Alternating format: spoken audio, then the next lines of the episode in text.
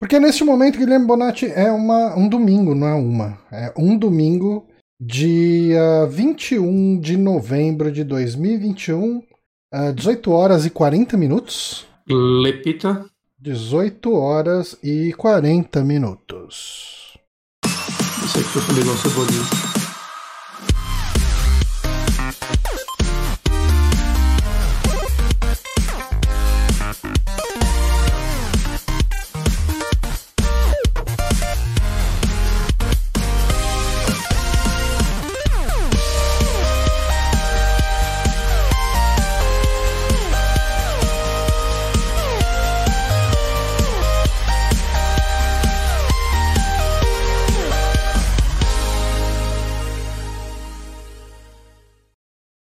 Ok, estamos no ar agora. É... Para começar esse podcast, a gente passou aí mais de um mês fazendo podcast. Se bem que teve um de indicação ali no meio, né? Mas fazendo o nosso uhum. Amiibo Outubro, que entrou um pouquinho em novembro, e agora a gente vai voltando para é, programação normal. A última de indicação foi segunda semana de outubro, né? É, faz, tempo? faz um tempo. Faz um faz mês um e meio quase. E assim, semana que vem vai ser indicação de novo? Ou... Semana que vem é a última de, de novembro? Eu acho que é, né? Semana que. Quer dizer, essa semana, né? É, essa, essa semana, semana é a última quinta de novembro. A gente vai fazer de perguntinha? Acho que é possível, né? a gente, só precisa, a gente só precisa acumular pergunta lá, né? É, vamos ver. Se chegar pergunta, tiver de pergunta. Se não chegar é, pergunta, se chegar, mandem perguntas, mandem perguntas no nosso, no nosso uhum. Curious Cat. E a gente. A gente tem convidado para semana que vem? Não. Você ia chamar de maneira alguém, alguma. De maneira alguma, então? Não, não, não tem convidado. A gente não... A gente pensa em convidar alguém também, quem sabe? Pode ser, não. A gente vai chamar sim alguém que uhum. queira topar em cima da hora. A gente vai chamar. Se a pessoa vai participar. Aí é outros 500. Mas o podcast de hoje vai ser um podcast só de indicação, né? Como é domingo, uhum. eu não me dei o trabalho de fazer Amigames. É... Saudades Amigames. Um dia volta, um dia volta, pode ter certeza. Uh, mas hoje a gente vai falar do que a gente tem jogado aí nesses últimos. nesse último mês, principalmente, né? Uh, e a gente começa com você, Bonatti? Pode ser, vamos começar com uma coisa que eu joguei há mais tempo. Hum né, que eu joguei, rejoguei, não, rejoguei alguns e joguei, rejoguei um e joguei os outros. Uh, Crysis uh, hum. Remastered. Nós recebemos esse joguinho e Bom, é, vale falar que no passado eu já tinha jogado o original no PC. Uhum. Eu joguei o Crysis 1 e o Crysis Warhead. Que por sinal eu acho estranho como ele é ignorado, sendo que eu acho ele muito melhor que o Crysis 1. É, não sei porque ele poderia estar de bônus nesse, nesse remaster. É, acho que ele nunca foi portado para console, deve ser por isso. Mas eu rejoguei o primeiro Crysis nessa versão e finalmente joguei o Crysis 2 e 3, são dois jogos que eu tinha vontade de jogar, principalmente o 2. Eu sempre tive vontade de jogar o 2 porque os fãs odeiam ele. Por motivos que me agradam e eu vou chegar nisso. Mas assim, trazendo um pouco do primeiro, assim, é... foi interessante rejogar ele porque assim, quando eu joguei ele pela primeira vez, eu acho que eu terminei ele em janeiro de 2012 ou 2013. Eu lembro porque foi antes de eu começar um estágio. Hum. É, eu ia começar um estágio em janeiro. E, tipo, eu tava viajando, aí eu voltei, né? Tinha data marcada pro estágio. Aí eu terminei, tipo, uns dois dias antes do estágio, assim, foi tipo o último jogo que eu terminei, uhum. sabe? Antes de, de começar ele. E, só que eu só não lembro se era de 2012 ou 2013. Se eu, se eu pegar minha carteira de trabalho, sei lá, acho que eu vou, vou descobrir quando eu terminei Crysis 1. Okay. Ou se eu olhar no Steam, porque eu acho que eu nunca mais abri ele desde que eu terminei, olha aí. Mas, enfim. E é engraçado que, assim, a minha sensação que eu tinha ele, com ele a primeira vez que eu joguei foi a seguinte, né? Que, tipo, eu queria jogar ele pelo mesmo motivo que todo mundo, que é. Jogo bonito não só bonito, né? Tecnologicamente ele é um absurdo até hoje, uhum. saca? É, e eu acho que eu não enxergava isso tanto naquela época quanto eu enxergo hoje, até rejogando ele. Uhum. Mas a minha, o meu sentimento com ele é, cara, eu gostei muito tipo das duas primeiras fases e as três últimas e tudo no meio foi um saco. E isso não mudou. Assim, é, na verdade, mudou um pouco pro negativo no sentido, eu gosto, gosto acho que só do final dele agora, eu não gosto nem das duas primeiras. Hum. Porque o Crysis 1, ele tem aquele lance de tipo, cada fase dele no começo é meio que um mapa meio aberto, né? Mas não um mapa aberto do tipo side missions, né? Coisa do tipo. Ele é um mapa aberto do tipo, ah, você tem que tá aqui, você tem que ir até o ponto B fazer alguma coisa. Você pode ir por qualquer ângulo, você pode usar as habilidades da sua roupa, você pode é, ir pegar um veículo, você pode ir nadando. Sabe é, tipo, é, é um mini sandbox de, é, de como você vai resolver esse problema. E eu acho que a coisa mais legal do Crysis 1 é, é o lance da roupa, né? Que é o. O, o principal carro-chefe da franquia, né? Hum. Que é essa roupa que os personagens usam, que você pode ficar invisível, ficar super rápido, ficar super forte. E ela te ajuda a criar estratégias, né? De como você vai abordar a situação, né? Eu posso usar uma super armadura e. Foda-se, eu sou uma esponja de bala e sair atacando os inimigos. Ou eu posso, né, sei lá, tentar ficar invisível, pegar eles no stealth, por aí vai. O problema de Crysis 1 que eu senti na época e senti de novo rejogando é que não é gostoso fazer essas coisas. Hum. É... Eu acho que a mecânica de tiro dele é uma das piores que eu já vi, assim, é, é, é, é, é, muito, muito ruim, no sentido os, os, os, inimigos, você não tem um feedback exato de quando você tá acertando eles. E como ele, o cenário é muito aberto e você vê muito inimigo pequenininho e a arma parece que tá tirando feijão, você só sabe que você tá acertando o inimigo quando ele cai morto. Não tem um feedback como, tipo, nas continuações do próprio 2, assim, quando você atira... Quando você acerta, isso é bem comum em FPS hoje em dia, inclusive, né? Se acerta um tiro no inimigo, o cursor marca um xizinho, por exemplo, ou faz um barulho de... Hum. Saca? De como... Não tem isso no Crysis 1. E eu não sei, cara, vários momentos parece que eu tô acertando a cabeça do inimigo e ele não, não tá tomando headshot. É, é esquisito, saca? Tirar nesse jogo é muito esquisito. E o remaster manteve tudo isso. Manteve, manteve. É, continua ruim para mim. Eu, eu, sei que esse jogo tem muitos fãs, talvez eu seja uma minoria, mas eu adoro a, arte, a parte final dele, que é quando chega os alienígenas, porque os alienígenas são uns bichão gigante que não tem como você não saber que você tá acertando eles, entende? É, mas é, é, muito interessante, assim, tinha muita coisa que eu não lembrava, principalmente nessas últimas partes do jogo. Como ele, ele é mais ousado do que parece, saca? No sentido de, porra, você entra numa nave e começa umas partes sem gravidade que você tem que explorar os negócios, e é, é meio confuso de uma forma proposital. É, é, é, bem interessante como esse jogo funciona nessa parte. Mas a parte que ainda me, me surpreendeu até hoje é a parte tecnológica desse jogo, que, tipo, nem as continuações é, tem a física que esse jogo. Na verdade, nem esse remaster tem a física que a versão original tinha no PC, vale falar. Ah, é? é? A versão que a gente joga hoje no Xbox Series X, que beleza, não é nativa dele, mas ele tem um update que melhora a frame rate e tudo mais pra ele, né? Mas esse ainda é um jogo de PlayStation 4 e Xbox One. Esse remaster, ele não tem uma versão nativa pra nova geração ainda. Ah, sei, ok. E, e eu acho estranho isso, inclusive. Né? É, novamente, ele dá uma atualização na nova geração, mas é só para liberar frame rate, coisas do tipo. Mas é bem impressionante você ver coisas do tipo. Essa parte mesmo, para quem tá vendo o vídeo, você, você vê uma hora o cara tava atirando e jogando umas coisas numa cerca. Hum. No, na versão original de PC desse jogo, de 2006, se eu não me engano, basicamente onde você atirasse na cerca, ela ia quebrar. Saca? A física era precisa com o seu tiro. É, nos consoles, não. Nos consoles, dentro da versão de PlayStation 3, quanto essa versão. Não, vamos, vamos economizar nisso, cara. Você atirou na cerca, ela vai quebrar de uma forma mais normal, saca? Que você espera uhum. no jogo, ela vai estraçalhar. Saca? Várias coisas. Tipo, não tudo, né? Eu acho ainda uma coisa que me impressionava na época, eu adorava fazer, é o lance das árvores, né? A árvore, onde você atira, ela vai quebrar. E tem física, então se ela cair em cima de um inimigo, vai matar o inimigo. Né? O lance de você estar numa floresta e interagir com ela ainda acontece e ainda é impressionante. Mas, ao mesmo tempo, assim, a parte gráfica eu acho que já não surpreende tanto. Acho que isso o jogo foi superado, né? Eu acho que é mais a parte tecnológica, né? Tipo, Sim. uma coisa que eu não reparei se esse, essa versão faz ou não, mas a versão original, Johnny, tem um. A partícula de fumaça das granadas tem física. Então, se você joga uma granada e depois joga outra, a, a explosão de uma vai empurrar a fumaça da outra. Uhum. E as partículas da primeira. Cara, por isso, que, por isso que esse jogo não roda bem até hoje, mesmo em PCs atuais, saca? É, a física desse jogo é um negócio que, tipo, você vê que era uma. O negócio foi feito, pra, foi feito pra rodar em mainframe. É, e tipo, isso, isso eu sinto muito que jogos de PC no passado teve uma época que focavam muito nisso, e hoje, mesmo quando você pega os jogos mais pesados ou quebrados, são de. Quebrados, tô falando de forma. de ser pesado, né? E, tipo, sei lá, até um Cyberpunk que tenta coisas a mais. Uhum. É mais, tipo, a tecnologia de iluminação tudo mais, mas a física ainda é um negócio que eu sinto que a tecnologia. É, é, é uma um física unreal, né? Tipo, você não espera nada além daquilo que, que todo jogo que usa uma engine X já faz.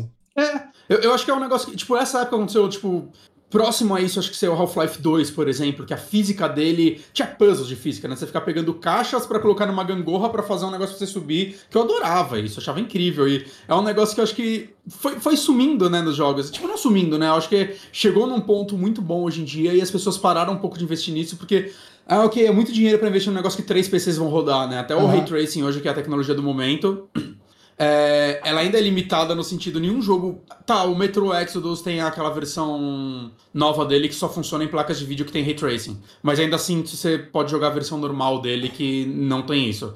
Mas, saca, é difícil você ver um jogo que vai sair que, tipo, ah, não, você precisa desse setup, senão você não vai nem rodar. Porque, né, é um suicídio, suicídio financeiro isso. Uhum. Dá pra entender. Mas, cara, é, é, é estranho, cara. É, eu, eu até fiquei meio preocupado, assim, puta, eu tenho mais dois jogos para jogar dessa franquia, né? E eu não tava me divertindo rejogando um. Uhum. Né? Eu, eu, diria que eu me diverti menos ainda do que na época, né? E, tipo, mesmo as horas finais, elas são mais legais, mas é tipo. Eu terminei ele, assim. A última metade dele eu fiz em um dia, porque eu falei, se eu parar agora vai ser foda voltar. Eu continuei, assim, me forçando. Na e força do ódio. Desse jogo... E, hã? Na força do ódio. É, exato. E o último chefe desse jogo, ele é um desastre. Nossa, eu não lembrava como ele era ruim. Assim, é. Nossa, quanta tentativa e erro, quanto. Ah, você ficar agachado atrás de uma caixinha porque talvez aqui ninguém te acerte, você tirando os. Nossa, é muito, muito ruim. Mas outra parte interessante, é, interessante, não tô falando que é bom, mas interessante, é comparar ele com os outros, como, como eu tava falando, era coisa de peso eu, eu, fiquei preocupado com como seria o estado dos outros remaster, porque assim, eu, tô, eu, joguei ele no Xbox Series X e ele tem três modos, né? Um, um, de gráficos, um performance e um ray tracing. E vale falar que o modo ray tracing dele é, funciona no PlayStation 4 Pro e no Xbox One X também, porque não é ray tracing por hardware, é por software. A, a Crytek estava trabalhando nisso. É, existe até uma demo que você baixa para PC dessa tecnologia, que você. É só um vídeo e tal, em real time, que é bem impressionante, assim. É tipo, eu rodei na minha placa de vídeo e é tipo um ray tracing rodando na minha placa de vídeo que não tem suporte a ray tracing, saca? É uhum. É por software.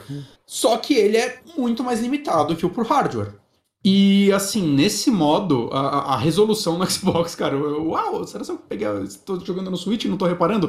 Vai embora. E eu joguei assim algumas horas desse modo e eu falei, mano, não tá fazendo sentido, porque você quase não vê o Ray Tracing. O Ray Tracing vai estar em partes de água e tal, e não é como se estivesse sempre na água nesse jogo. Sim. Então, mano, eu tô, eu tô tá comendo minha performance pra um caralho pra eu mal ver o Ray Tracing, então eu mudei.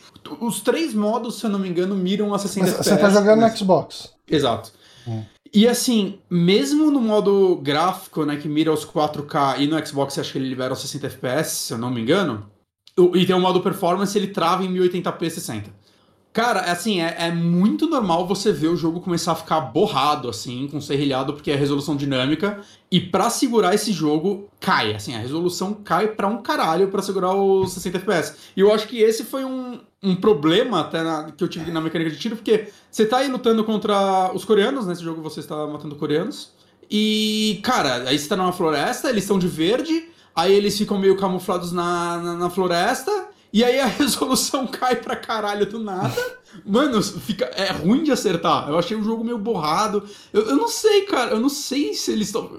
Eu queria muito que eles fizessem uma versão nativa dessa geração, porque eu acho que eles poderiam fazer melhor. Uhum. Mas, saca, é. Eu, eu, é estranho, assim, o jogar ele, assim, eu, eu, não tava sentindo que ele tava sendo confortável de se jogar, hum. né, e assim, vale falar, esse jogo é difícil pra um caralho, ele é muito difícil, assim, é, senti na época no PC e senti de novo agora, né, um jogo que você morre muito fácil, principalmente se você não tá usando armadura no e, modo... E você respawna de muito longe, ele tem autosave... Ele tem bastante checkpoint, bastante. Hum. Bastante sempre chega numa área nova e tal. Ou acontece alguma coisa grande, né? Tipo, o checkpoint não foi um problema. Na versão original eu acho que era save manual, se eu não hum. me engano. Porque eu lembro de uma parte que eu salvei, numa parte com um helicóptero, e foi um inferno na minha vida, Johnny. Porque eu salvei numa parte que. Sabe quando o bicho tá cheirando em você? E aí uhum. eu, tipo, fudeu. E foi um inferno para conseguir você dava load Você dava load já tomando tiro. É, basicamente isso. Triste. Né? Uma coisa que eu acho legal, eu nunca joguei nesse modo, mas se você jogar no modo mais difícil do jogo, é, os coreanos falam em coreano. Ah, então, daí você não, é pra consegue você não entender, entender para onde eles estão é. indo, o que, que eles Exato, você não entende a, a, as ordens militares deles. Saca? Mas eu não sei, cara, eu gosto, eu gosto muito mais do final desse jogo do que do começo, e eu acho que é por isso que eu gosto muito do Warhead, porque o Warhead é basicamente essa parte, saca? É, é você joga com outro personagem, o Prophet, que é o personagem. que é um, um, um personagem relevante pro resto da franquia. Porque assim, só, só dando um. O que eu me lembro da história, que assim, é, cara, não é um jogo que você, eu particularmente me importei tanto com a história dele, mas basicamente você tá aí nessa guerra aí contra a Coreia, e aí quando você chega numa parte, você descobre que alguns deles estão usando tecnologias alienígenas. E aí você acha esses destroços alienígenas e solta os alienígenas e começa a invasão na Terra e essa guerra conjunta aí contra eles. Né? É, e o, o, Prophet, que é esse personagem, ele é tipo um. Outro personagem que aparece em algumas cenas, você. Ele é tipo um NPC que tá com você né? E o 2 o dois não, Warhead, você joga com ele e tal. Ele é um personagem bem mais interessante, tanto que no 2, né? Indo pro 2, eu já vou pro 2, ah, esse é Crysis 1, mas indo pro 2 é um jogo que eu tenho muita curiosidade pra jogar, principalmente depois de um Drink and Play que a gente gravou que o Guito elogiou muito ele. Hum. E eu lembro que, tipo, eu joguei a demo dele na época, eu achei ele bem divertido no PlayStation 3, se eu não me engano. Né? E eu sempre tive curiosidade de jogar ele, porque parecia que ele era o Crysis 1 sem o bullshit que eu não gosto, saca? Tá. E o Crisis 2, cara, é, é, interessante que você joga com um personagem novo, mas você começa é, encontrando a roupa. Eu esqueci qual é o nome, Armored Suit, alguma coisa assim, do Prophet. Você descobre que, tipo, logo no começo é um, um vídeo e tal do Prophet se matando, e você pega a roupa dele e meio que você começa a ter umas visões dele. Né? O 2, eu não lembro quem foi que escreveu, mas vale falar que o 2 ele foi escrito por um autor de livros. Eu lembro que o Diógenes estava me falando disso até. E eu não lembrava disso. Acho que esse Richard K. Morgan, K. Morgan. Foi o único jogo que ele escreveu, se eu não me engano. Ah, não, ele escreveu Syndicate de 2012 e a, a Land to Fit, Fit for Heroes 2015 depois. Mas basicamente, quando esse cara escreveu, ele era um autor de literatura, contrataram ele para escrever o jogo. E ele mandou uma. Alguma entrevista falando: Ah, não, é que história em jogo costuma ser meio merda e tal, a gente tá aqui pra quebrar isso. E, tipo, óbvio que deu um backlash foda. porque, né, tipo, eu, eu, consigo de cabeça aqui falar pra você 52 jogos com histórias melhores que Crisis 2. Ok. Saca? Não que a história de Crisis 2 seja ruim, saca? Eu não, eu não achei ela ofensiva, não foi uma ofensiva no sentido, tipo, saca? Aquela história de ser. É, eu acho que Crisis 2 tem um, um setting muito, muito interessante. A, a história, a história de Crysis 2 é melhor do que a da série do Eu Sei Que Vocês Fizeram no verão passado? É. Ok. Fica esse parâmetro para quem quiser considerar. Mas então, o que eu acho muito legal de Crysis 2 é que ele não é, é tipo, logo após a introdução, né? Você tá com esse personagem em Nova York, se eu não me engano. E o que é interessante é que tá colando já a invasão alienígena a rodo e governo lidando com isso e governo querendo te capturar porque você tá com a roupa e os caralho.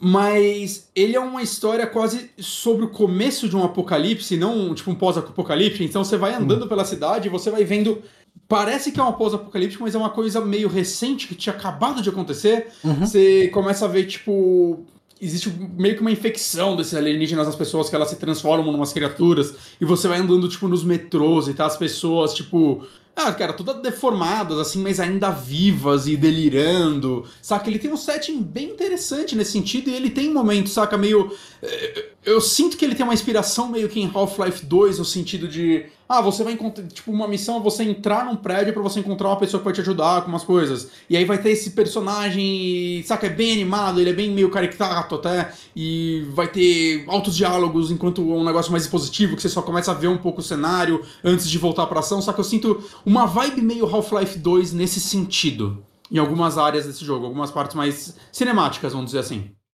Tá. E, cara, assim, o que eu posso dizer é Crysis 2 é bom pra um caralho. Assim. Crysis 2 é, eu acho que o FPS que mais me divertiu desde Titanfall 2. Caramba! É, pensando assim, FPS né, com essa temática mais militar, não tô pensando em, tipo, sei lá, Deus Ex, né, uhum. né, Deathloop, Deathloop. Eu, não, eu não tô colocando esse tipo de FPS, eu tô pensando num FPS linear, militar, de, saca, você ah, avançar a história de uma forma linear. Uhum. E, e, esse é um ponto que os fãs não gostam, né, porque Crysis 2 foi feito pra console, ah, eca, né, uhum. porque tinha todo o lance de Crysis era o jogo que os consoles nunca iam rodar, no final uhum. rodaram, não pra caralho, mas fizeram um port de Crysis 1 depois, né, é horroroso, não recomendo você jogar nessas versões, mas fizeram. Cara, o que eu gostei muito em Crysis 2 é justamente essa parte que os fãs não gostam de tipo, ah, vão ter que fazer um jogo linear pra caber em console, né? E eu acho que deu super certo, porque, né, agora a, a, roupa, assim, ela tá mais simples, que basicamente quando você não tá.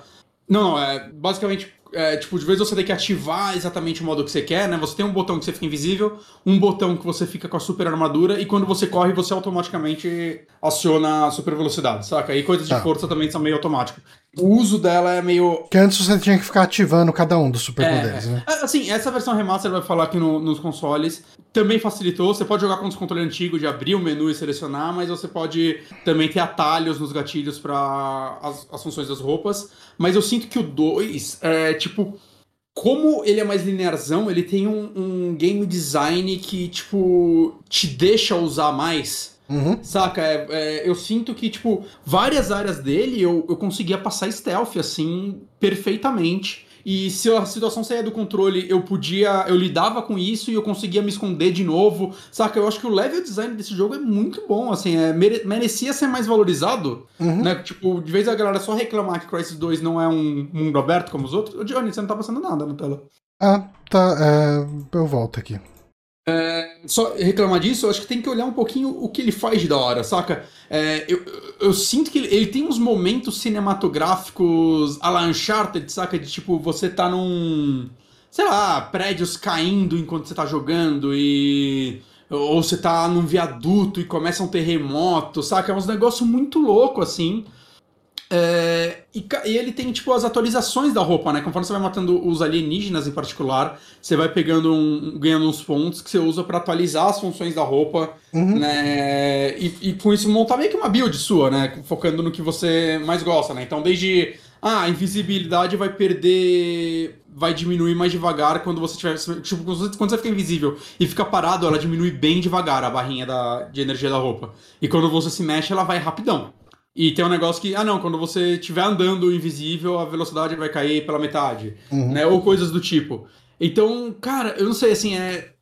Eu senti assim que era. Cada cenário do jogo, ele me dava. Tipo, eu, eu parava num canto, observava e bolava uma estratégia. Tá, como eu vou passar por essa galera? Como eu vou chegar nesse objetivo? Sei lá, seja uma parte que tem que, sei lá, acionar duas coisas, ou só passar pela galera.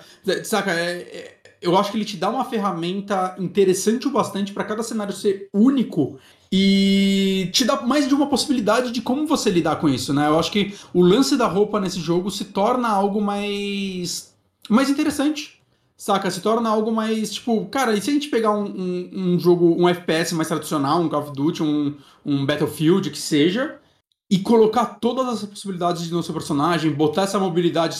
Tem parkour agora, então você vai escalar um prédio, ele vai, vai se agarrar nele, subir, né? A inteligência artificial do jogo, ele é menos... O, o, o Crysis 1, assim, se um inimigo te vê, automaticamente todo mundo sabe onde todo você tá, mundo sabe. É, é. É, Até você, tipo, ah, você corre um pouquinho e fica invisível, você consegue enganar eles, mas é, é aquela inteligência artificial de colmeia, saca? Uhum. Esse aqui você tem um tempinho a mais de reagir antes do cara falar alguma coisa, então você matar ele antes dele gritar, ninguém vai saber. É, mesmo quando a galera te vê, eu acho que é mais interessante você, sei lá, puta, matei esse maluco aqui, chamei atenção nessa área, fui atrás dessa caixa, depois que eu fiquei atrás dela, eu fiquei invisível e dei a volta. Uhum. Os caras ainda acham que eu tô atrás da caixa, saca? Ah. É, tem, tem, muitos momentos assim que, tipo, cara, é muito, muito gostoso, muito satisfatório. Dito isso, eles resolveram demais a mecânica de tiro. Atirar nesse jogo é uma delícia. Ah, né? Ele inverte. Eu gosto muito mais das partes contra humanos do que contra alienígenas, inclusive.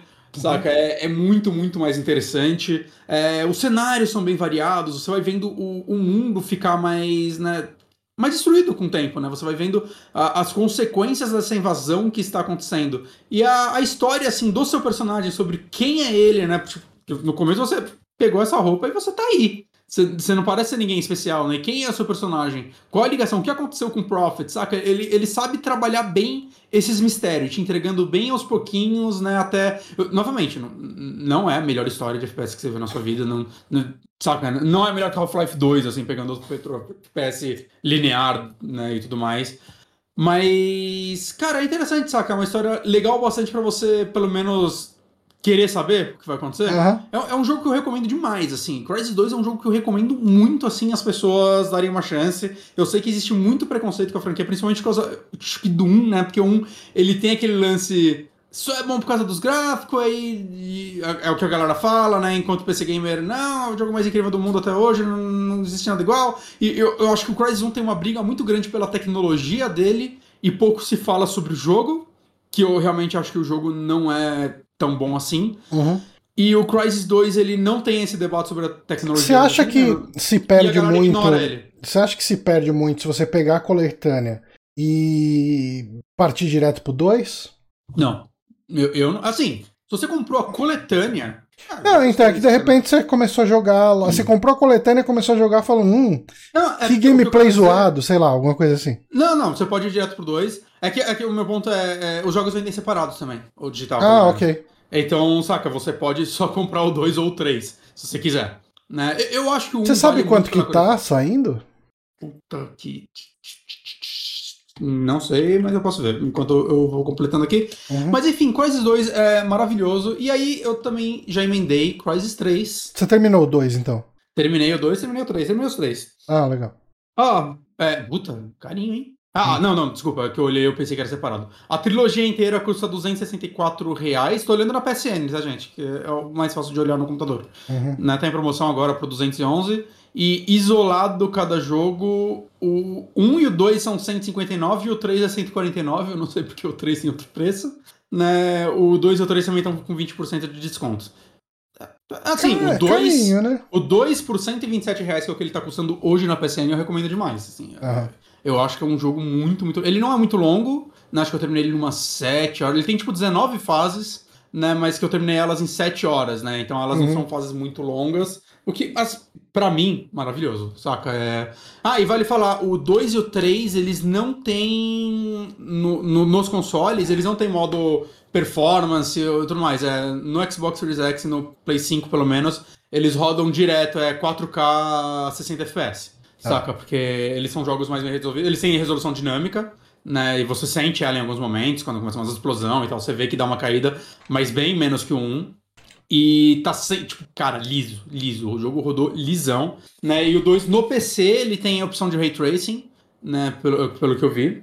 Né? Nos consoles não tem, talvez se fizerem uma versão para geração atual eles coloquem.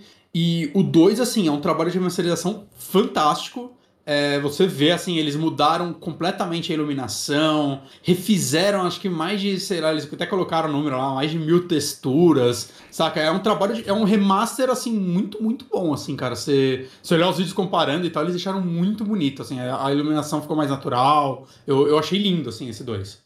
E o 3, é, que eu também joguei, é, ele é interessante porque esse remaster de, dessa geração ele basicamente é Crysis 3 de PC original. Ok. É, ele, ele, ele é um port da versão de PC. O Crysis 3 ele saiu originalmente pro. É, era Play, Play 3, 3 ainda? E Xbox 360 okay. também. E obviamente que naqueles consoles era um demake, basicamente, e o remaster desse aqui é basicamente a versão de PC agora rodando como era para ser. Tá ligado? E no PC ele tem ray tracing agora, né? Também, hum. porque eu vi, não tem no console.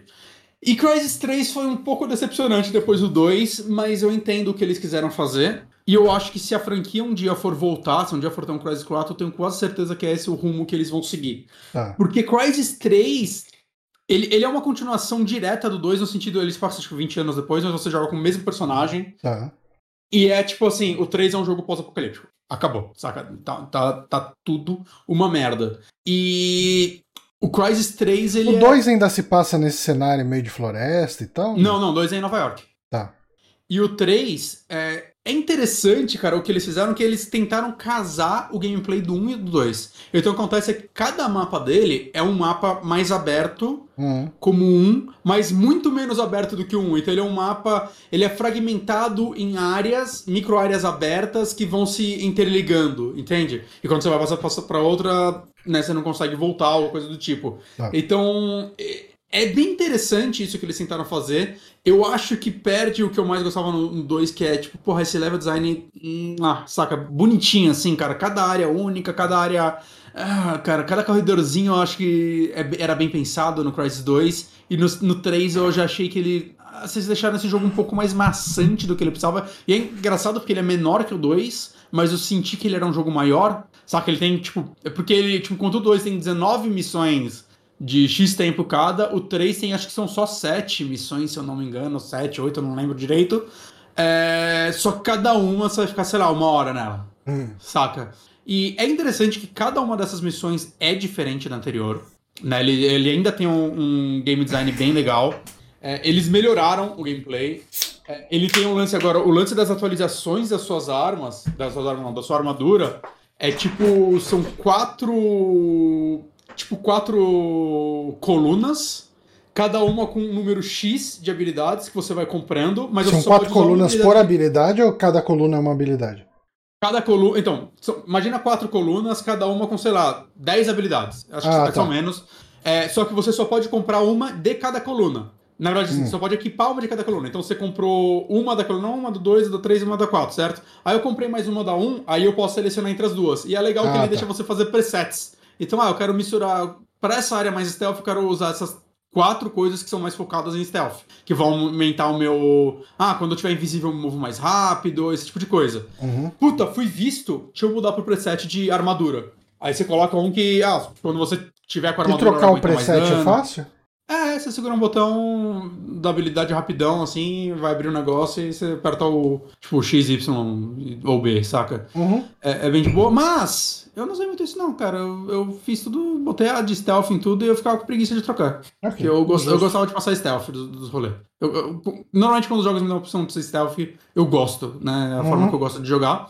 Né? E no 3 ele, ele funciona legal isso daí, né? É, você tem agora um arco e flecha, que tem diversos tipos de flechas, e as flechas quando você atira... Que, esse é um lance dos outros, né? Quando você tá invisível, você atira, você deixa de ficar invisível. E nesse, se você atira, você não deixa 100%, né? Você fica visível e depois volta, mas com a flecha você continua. Então você quer usar o arco, né, pra tentar ficar o mais tempo possível invisível se você quer ser stealth. Né? E, e a inteligência artificial é legal, assim, nesse sentido, como você. Ah, você matou um inimigo num canto com a flecha, os caras, puta, o tiro veio de lá, saca? A flecha veio de lá, mas eles não sabem ao certo onde você tá, né? Eles vão se organizando. É, o Crysis então, a 3 inteligência- saiu no ano do Arc Flecha, né? Que todo Foi, jogo não- tinha Arc Flecha. Tomb Raider, Crysis, o Far Cry, foi o ano do Flecha. E, cara, mas eu não sei, cara, eu achei o 3 meio maçante, as áreas, sempre que eu chegava numa área mais abertona, eu, nossa, cara, tem que lidar com... E eles botam uns negócios na secundária, tipo, você, ah, você tem que ir até ali, mas, ó, aqui tem um negócio pra você ver, se você vai lá, você vai achar, sei lá, uma porrada de pontos de update pra sua roupa, saca? Ou, ou alguma arma melhorzinha. Né? Uma coisa que todos os jogos têm é quando você segura o Select, o personagem, ele, tipo, segura a arma assim, você consegue personalizar ela, né? Botar um silenciador, mudar a mira, tem uma customização das armas, né? No 1, você, qualquer arma que você pegava, você tinha todas as customizações, no 2 e no 3, eles começaram a, tipo, ah, não, você pegou essa arma, você, você ganhou esse update dela, e você pode equipar, né? O 3 é o que eu sinto que eu mais usei isso, porque ele, ele é mais tático que os outros, eu sinto, né? Principalmente pra essa área mais aberta e tal. É, é legal que, tipo, tem áreas, inclusive, que eu passei sem matar ninguém, assim. Fui ficando invisível. Puta, tem uma barreirinha aqui, deixa eu parar. Uh, encheu minha barrinha, voltei e fui embora, cara. E você vai pra próxima área, é isso, você passou, cara. Você não precisa matar todo mundo. Isso eu acho legal. A jogabilidade dele tá muito boa. Ele tem um lance agora de você poder marcar os inimigos quando você usa o binóculos, então fica sempre um marcadorzinho na tela. Tem um lance de hackear coisas. E é o que eu acho que visualmente é o que mais pira no, mais pro final, assim. Ele, ele, ele leva bem além, assim, os lances de, da invasão e da história do seu personagem com relação a tudo isso. Saca? É, é, é bem interessante, mas eu acho que ele foi meio decepcionante depois do quão bom que eu achei o 2. Mas eu acho que o 3 ainda é um jogo que, na minha opinião, vale a pena. Novamente, sempre que eu falo isso, um de, um fã de Crysis 1 me cancela no Twitter. Mas, né, tipo, desculpa a minha opinião. Né? Mas, cara, foi, foi legal rejo jogar, é, rejogar um, né? lembrar como ele é. Eu, eu sinto que eu nunca mais vou jogar Crysis 1 na minha vida. Tá. Eu acho que eu, eu terminei ele duas vezes já, e eu acho que tá ok. Saca? Crysis 1 tá ok. Não gostei muito da primeira vez, não gostei muito da segunda, não acho que eu vou gostar na terceira. Mas. Eu falo isso, mas se sair um remake daqui a 10 anos do Crysis 1 mais bonito, eu vou ficar curioso de novo, né? Mas foda-se. Lojinha perguntou se existem fãs de Crysis. É claro que existe, Pô. cara. Ah, espera o Diogenes ouvir esse programa. Ele- mas ele é fã de tudo, né? Nunca vi. Não, ele odeia Star Trek Discovery. ah, é? É. Olha aí, fica aí. Mas, o, o. Diógenes odeia muita coisa também. É, mas, mas coisas que ninguém se importa, ele tem que ser fã. Ok. Estamos aqui cagando o cara que nem tá aqui, coitado. Mas ele vai ouvir isso e vai levar numa boa. O que é triste, não era pra ele levar numa boa. Mas, cara, gente, é isso. É, trilogia Crysis. Crysis 2, é, deem uma chance. É, mesmo, talvez você é fã da franquia e não gostou do 2 na época porque mudaram que é o 1. Hoje, saca, quase 10 anos depois, abre um pouquinho a cabeça e fala, deixa, deixa eu jogar esse jogo como um, um shooter linear legal e ver, ver o que. Legal não, né? Um shooter linear e, e, tentar apreciar ele pelo que ele faz. Porque, cara, eu, eu recomendo demais Crysis 2. Eu recomendo demais e Crysis 3 joga aí depois, mas Crysis 2 é. Meu Deus do céu, que jogo bom, que jogo bom. Esse, se tiver uma atualização com Ray Tracing pra Xbox Series X depois, eu acho que vou rejogar, saca? Ah, ok. Tô, eu, eu, eu, preciso dessa desculpa pra, tipo, abrir ele de novo e recomeçar Voltar esse jogo ele. na hora. Que ele é muito, muito, muito legal. Show! Crysis, então, aí, coletânea remasterizada. Saiu pra Xbox Tudo. One e Play 4, né? Switch também. Ah, Inclusive, é, hum. Crysis 2 e 3 estão muito bons no Switch. Assim, 30 FPS, algumas quedinhas, mas eu vi os vídeos de análise, cara, portaram bem. Assim, ainda mais se comparando com o que eram essas versões, uh, esses jogos no PlayStation 3 e 360 Saca, a versão Tá rodando é melhor do que Play 3 360. Muito melhor, assim, é uma versão completamente jogável, saca, tá bonito. Hum. Os caras, eles realmente fizeram um trabalho muito decente ali. O 1 eu não vi. Tá. Mas se o 1, né, ele tinha queda de frame no Series X, rodando a retrocompatibilidade a versão do One X, eu, eu não apostaria todas as minhas fichas, mas talvez. Quem sabe. Uhum. Tá. Uh, bom, eu, assim, esses últimos tempos Uh, eu tenho jogado muito pouco videogame de maneira geral. Uh, eu terminei aquele Unpacking, que é uma experiência uhum. bem curtinha, né? Eu acho que é um jogo que você termina em duas horas, talvez. Eu não sei nem se leva três tudo. e pouquinho, mas. É, eu, não, eu, eu, não, contei quantas horas eu levei é. para terminar, porque eu é jogava é ele. Ah, é que o Xbox marca, tá ligado, né? Ah, eu sei, mas eu não fico olhando. Né? Eu fico, eu sou muito curioso. Não, não. E, e é, esse ainda eu devo ter jogado com. É, esse ainda eu joguei com a minha conta uh, normal, né? Eu acho que eu consigo ver aqui. Um packing. Porque te, os jogos da conta do Amiibos eu só consigo ver uh, se eu ah. logar lá na conta do Amiibos, né? Tipo, o Guardiões da Galáxia, por exemplo, eu não vou ter como ver aqui quanto tempo eu levei para terminar. Eu levei 18 horas e meia, eu sei porque eu terminei hoje. Detalhes, possíveis recompensas. Podia ser mais fácil de ver, né? Podia. Quantas horas Sim. eu levei jogando? Ah, foda-se, ninguém quer saber quantas horas eu levei não, jogando isso. Não. É, mas eu, é, eu terminei ele, eu tenho jogado. A gente tava até comentando antes de entrar no ar. Eu tenho jogado o Forza Horizon 5. Que é um jogo que eu não vou nem me meter a besta de querer analisar ele aqui, porque eu não tenho parâmetro para analisar se, jogo de carro. Se semana, se semana que vem for indicação, a gente chama o Bronco e ele fala. Tá Nossa, o Bronco ele já. tá no nível 150, eu acho, sei lá, é. 145. Eu tô Próxima no, indicação, Eu tô no nível 25, sei lá. É. E. É, é, vamos ver se o próximo for de indicação. Quer dizer, ah. não, o próximo. Vamos ver se o próximo vai ser de ah. indicação ou de. Se for. Ou, ou de coisinha, de, de, de joguinho. Exato. Mas aí, assim, tô me divertindo muito com ele. Eu nunca fui um cara de jogar jogo de carro, então por isso que eu nem tenho muito parâmetro aqui para falar se ele é bom, se ele é ruim, mas é o jogo mais jogado do Xbox, de todos os Xbox, né? Parece. É, 10 milhões 10 de milhões de, de jogadores, é, é e, não é pouca coisa. E merecido, eu acho que ele tá, um, tipo, dando a minha opinião de quem não manja tanto jogo de corrida, assim, ele tá super divertido, super bem feito, né? Bem acabado, rodando uhum. bem né, lembrando, né, além de rodando bem em toda a plataforma, tá no Xcloud também. Então você que nem tem Xbox pode jogar ele no, no seu celular. Você bota Sim. um controlinho aí, joga e falam que tá rodando bem no Xcloud, né? Eu ainda não testei essa parada. Inclusive, então... hoje uh, eu fiz um, um, teste, né? Eu botei ele no modo desempenho para jogar um pouco. Hoje eu joguei ele no modo desempenho. No modo desempenho não. No modo gráfico, gráfico né? E assim, logo quando você começa a jogar, você fala, caralho, o jogo tá em câmera lenta. Uhum. É, porque você, quando você se acostuma com o jogo a 60 FPS e voltar pra 30 FPS é muito complicado. Mas depois de, cara, depois de jogar por uns 15 minutos, eu já tava adaptado àquele hum. fluxo da câmera. Né, aquela... Ele tem um blur muito bom, né? Um multi blur muito bom e dá uma disfarçada, acho também. Não, é, e, e, assim, cara, esse. Se pá o jogo mais bonito que eu já vi na vida. Ah, sim. É, É que, é que assim, né? Quando a gente fala de jogo de carro, é que nem Flight Simulator também. Flight Simulator é uma coisa linda, Uhum. né? Mas é aquele negócio, você não tá renderizando tantas pessoas, né? Uhum. Então, é, o que eu tô querendo dizer é, tipo, pessoa é mais difícil de renderizar porque dá aquele Uncanny Valley, né? Quando, Sim. quando tá legal. Carro não, né? Carro... Mas se você julgar o cenário desse jogo, é tipo, pelo amor de Deus, eu quero o Fable dessa galera hoje. eu, eu, eu jogando ele, eu fico pensando, caralho, eu tô muito ansioso pra quando sair, tipo, o PlayStation 8 e a gente conseguir ter um jogo com esses gráficos, só que não. sendo um jogo de ação, sabe? Sim, é um jogo que você anda com personagens num cenário normal. É, um, um jogo. é, Eu forcei no PlayStation 8, mas vocês entenderam, gente. Mas ah, eu, eu não tô aqui pra falar dos jogos que eu tô jogando e não vou comentar, eu vou falar do jogo que eu tô jogando e vou comentar. Na verdade, não tô mais jogando, porque eu terminei ele hoje cedo. E eu estou jogando, quer dizer, eu acabei de terminar o Guardiões da Galáxia, né? O, Guardiões da Galáxia da Marvel, né? Que é o nome dele em português. Esse jogo tem um nome traduzido.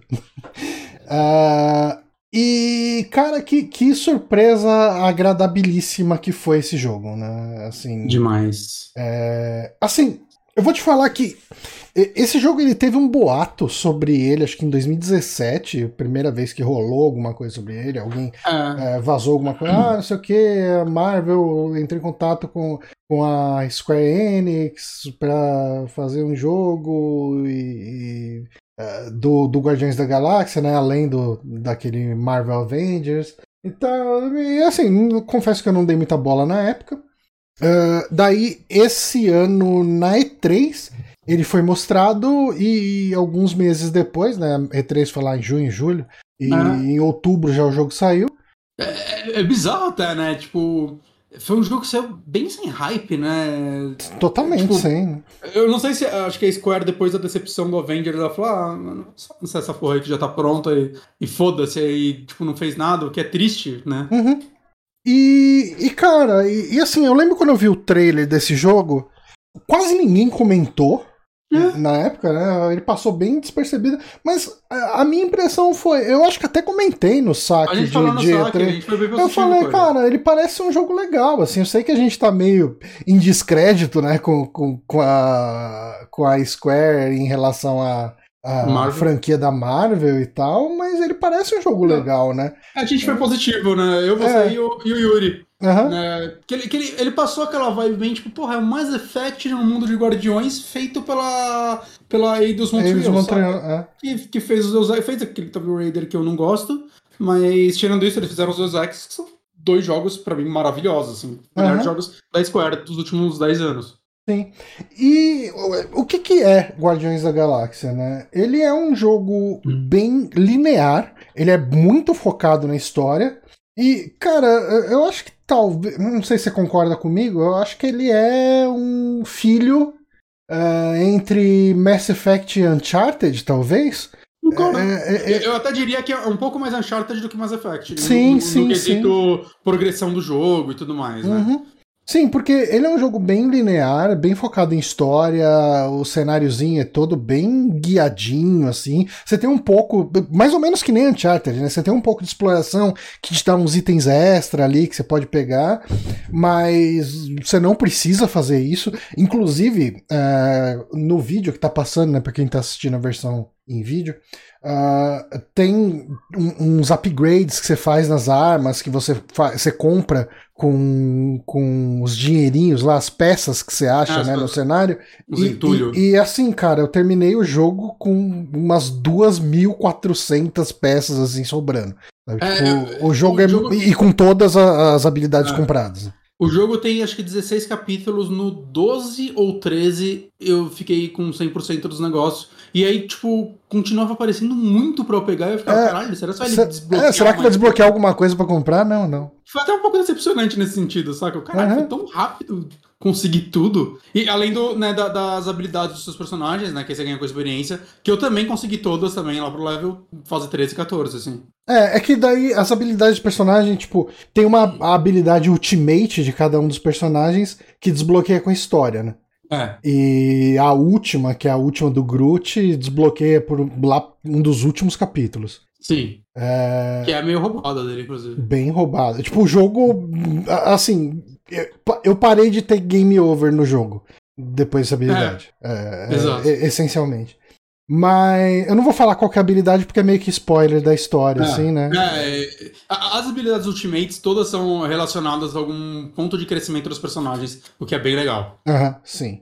Uh, mas o, do que se trata o jogo? Ele não é baseado no universo cinematográfico da Marvel, né? Não. E isso é bem legal, porque uhum. ele não só uh, meio que te reintroduz esses personagens, né? são os mesmos personagens do filme, né? É o... A personalidade é bem parecida, né? Não sei se é uhum. porque o filme fez muito parecido com os quadrinhos, é. ou, ou, saca, ou, ou, ou mudou após o filme, que eu, eu nunca li Guardiões, nunca vi. É, nunca vi animação, nunca li. Uhum. sem nada.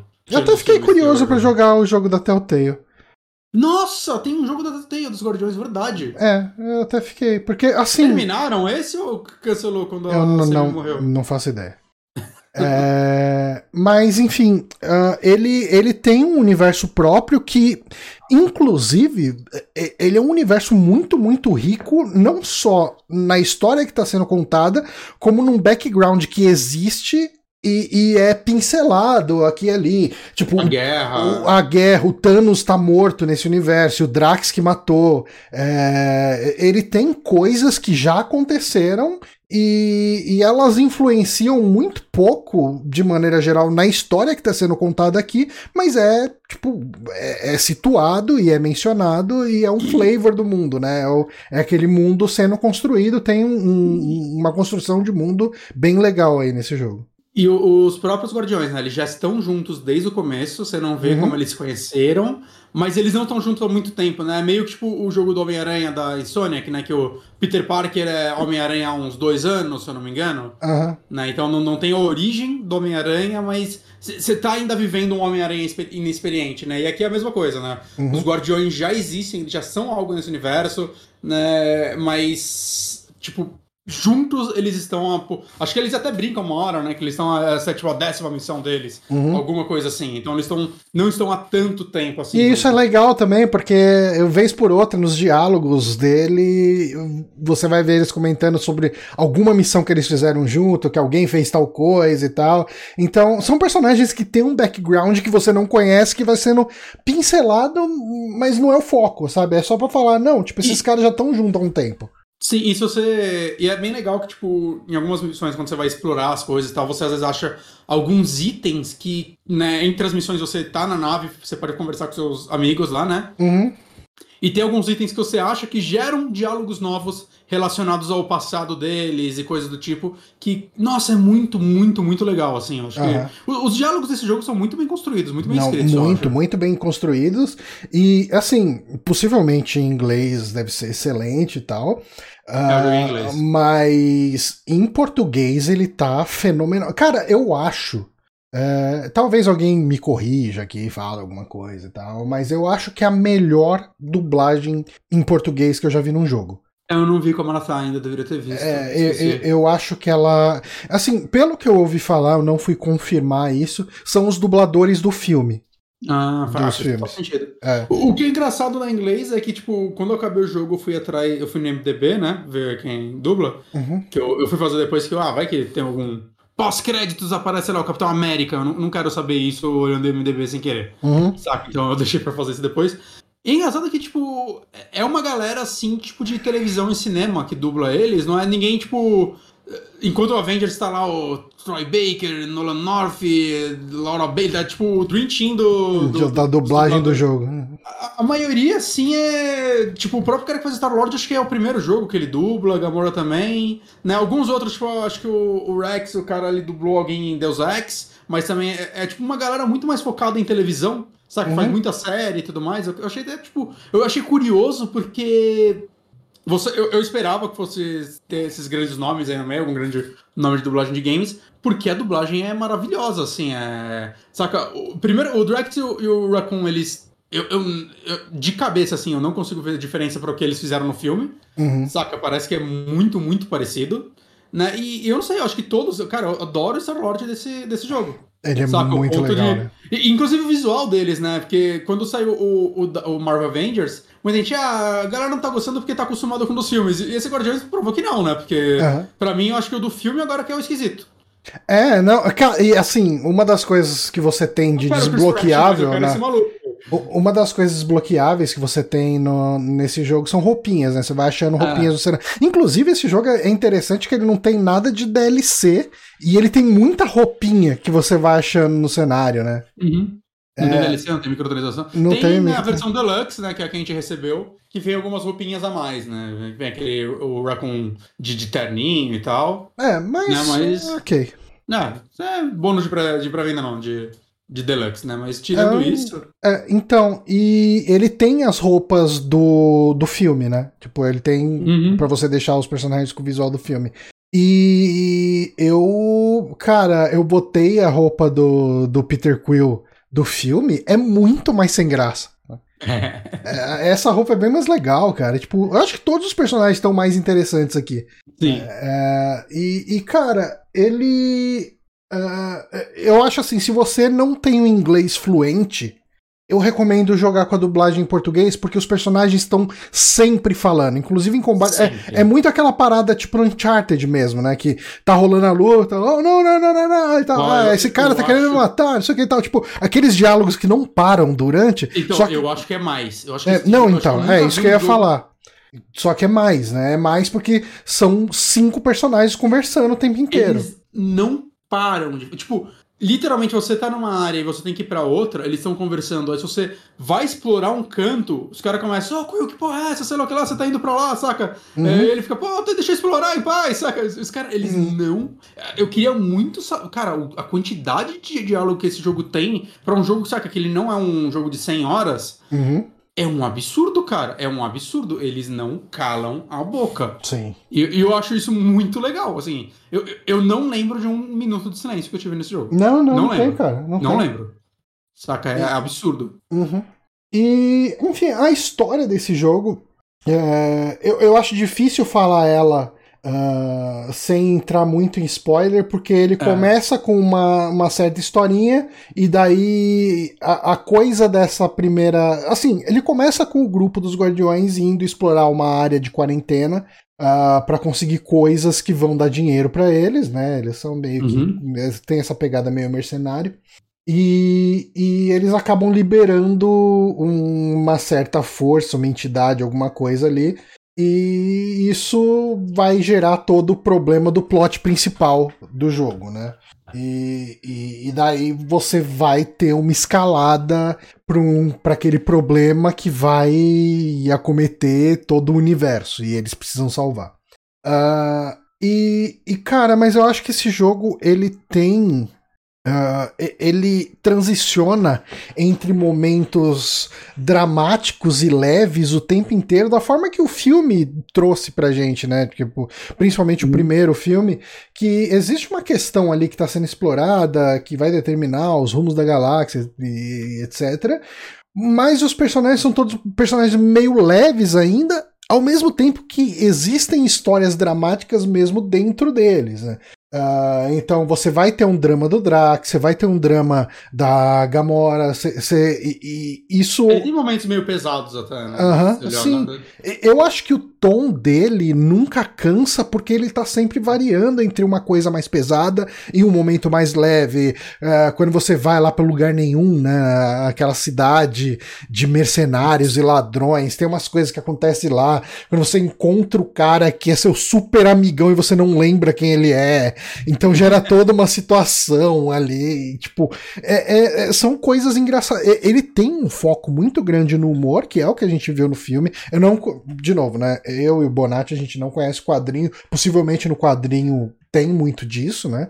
Uhum. Uh, mas o que a gente teve ali é, é essa experiência do filme e, e, muito do, desse, do filme é trazido para cá, só com a diferença de ao invés de você estar tá vendo um filme de, de duas horas ou menos, você tá jogando um jogo de 20 horas, então você consegue explorar melhor os personagens, né? Uhum. E, é. e, e, principalmente, né, eu acho que eles fazem isso, né? Porque uhum. é, é, muito fácil, tipo, muito fácil, muito comum é, isso não acontecer, né? Tem 20 horas e você sente que eles não foram para lugar nenhum com elas. Sim. Né? E, e, eu fiquei muito surpreso, assim, em ver como eles trabalharam bem esses personagens, como eles trabalharam bem. É... A, a, história é muito interessante, assim, quando chega pro arco principal dela, eu achei muito, muito interessante. Uhum.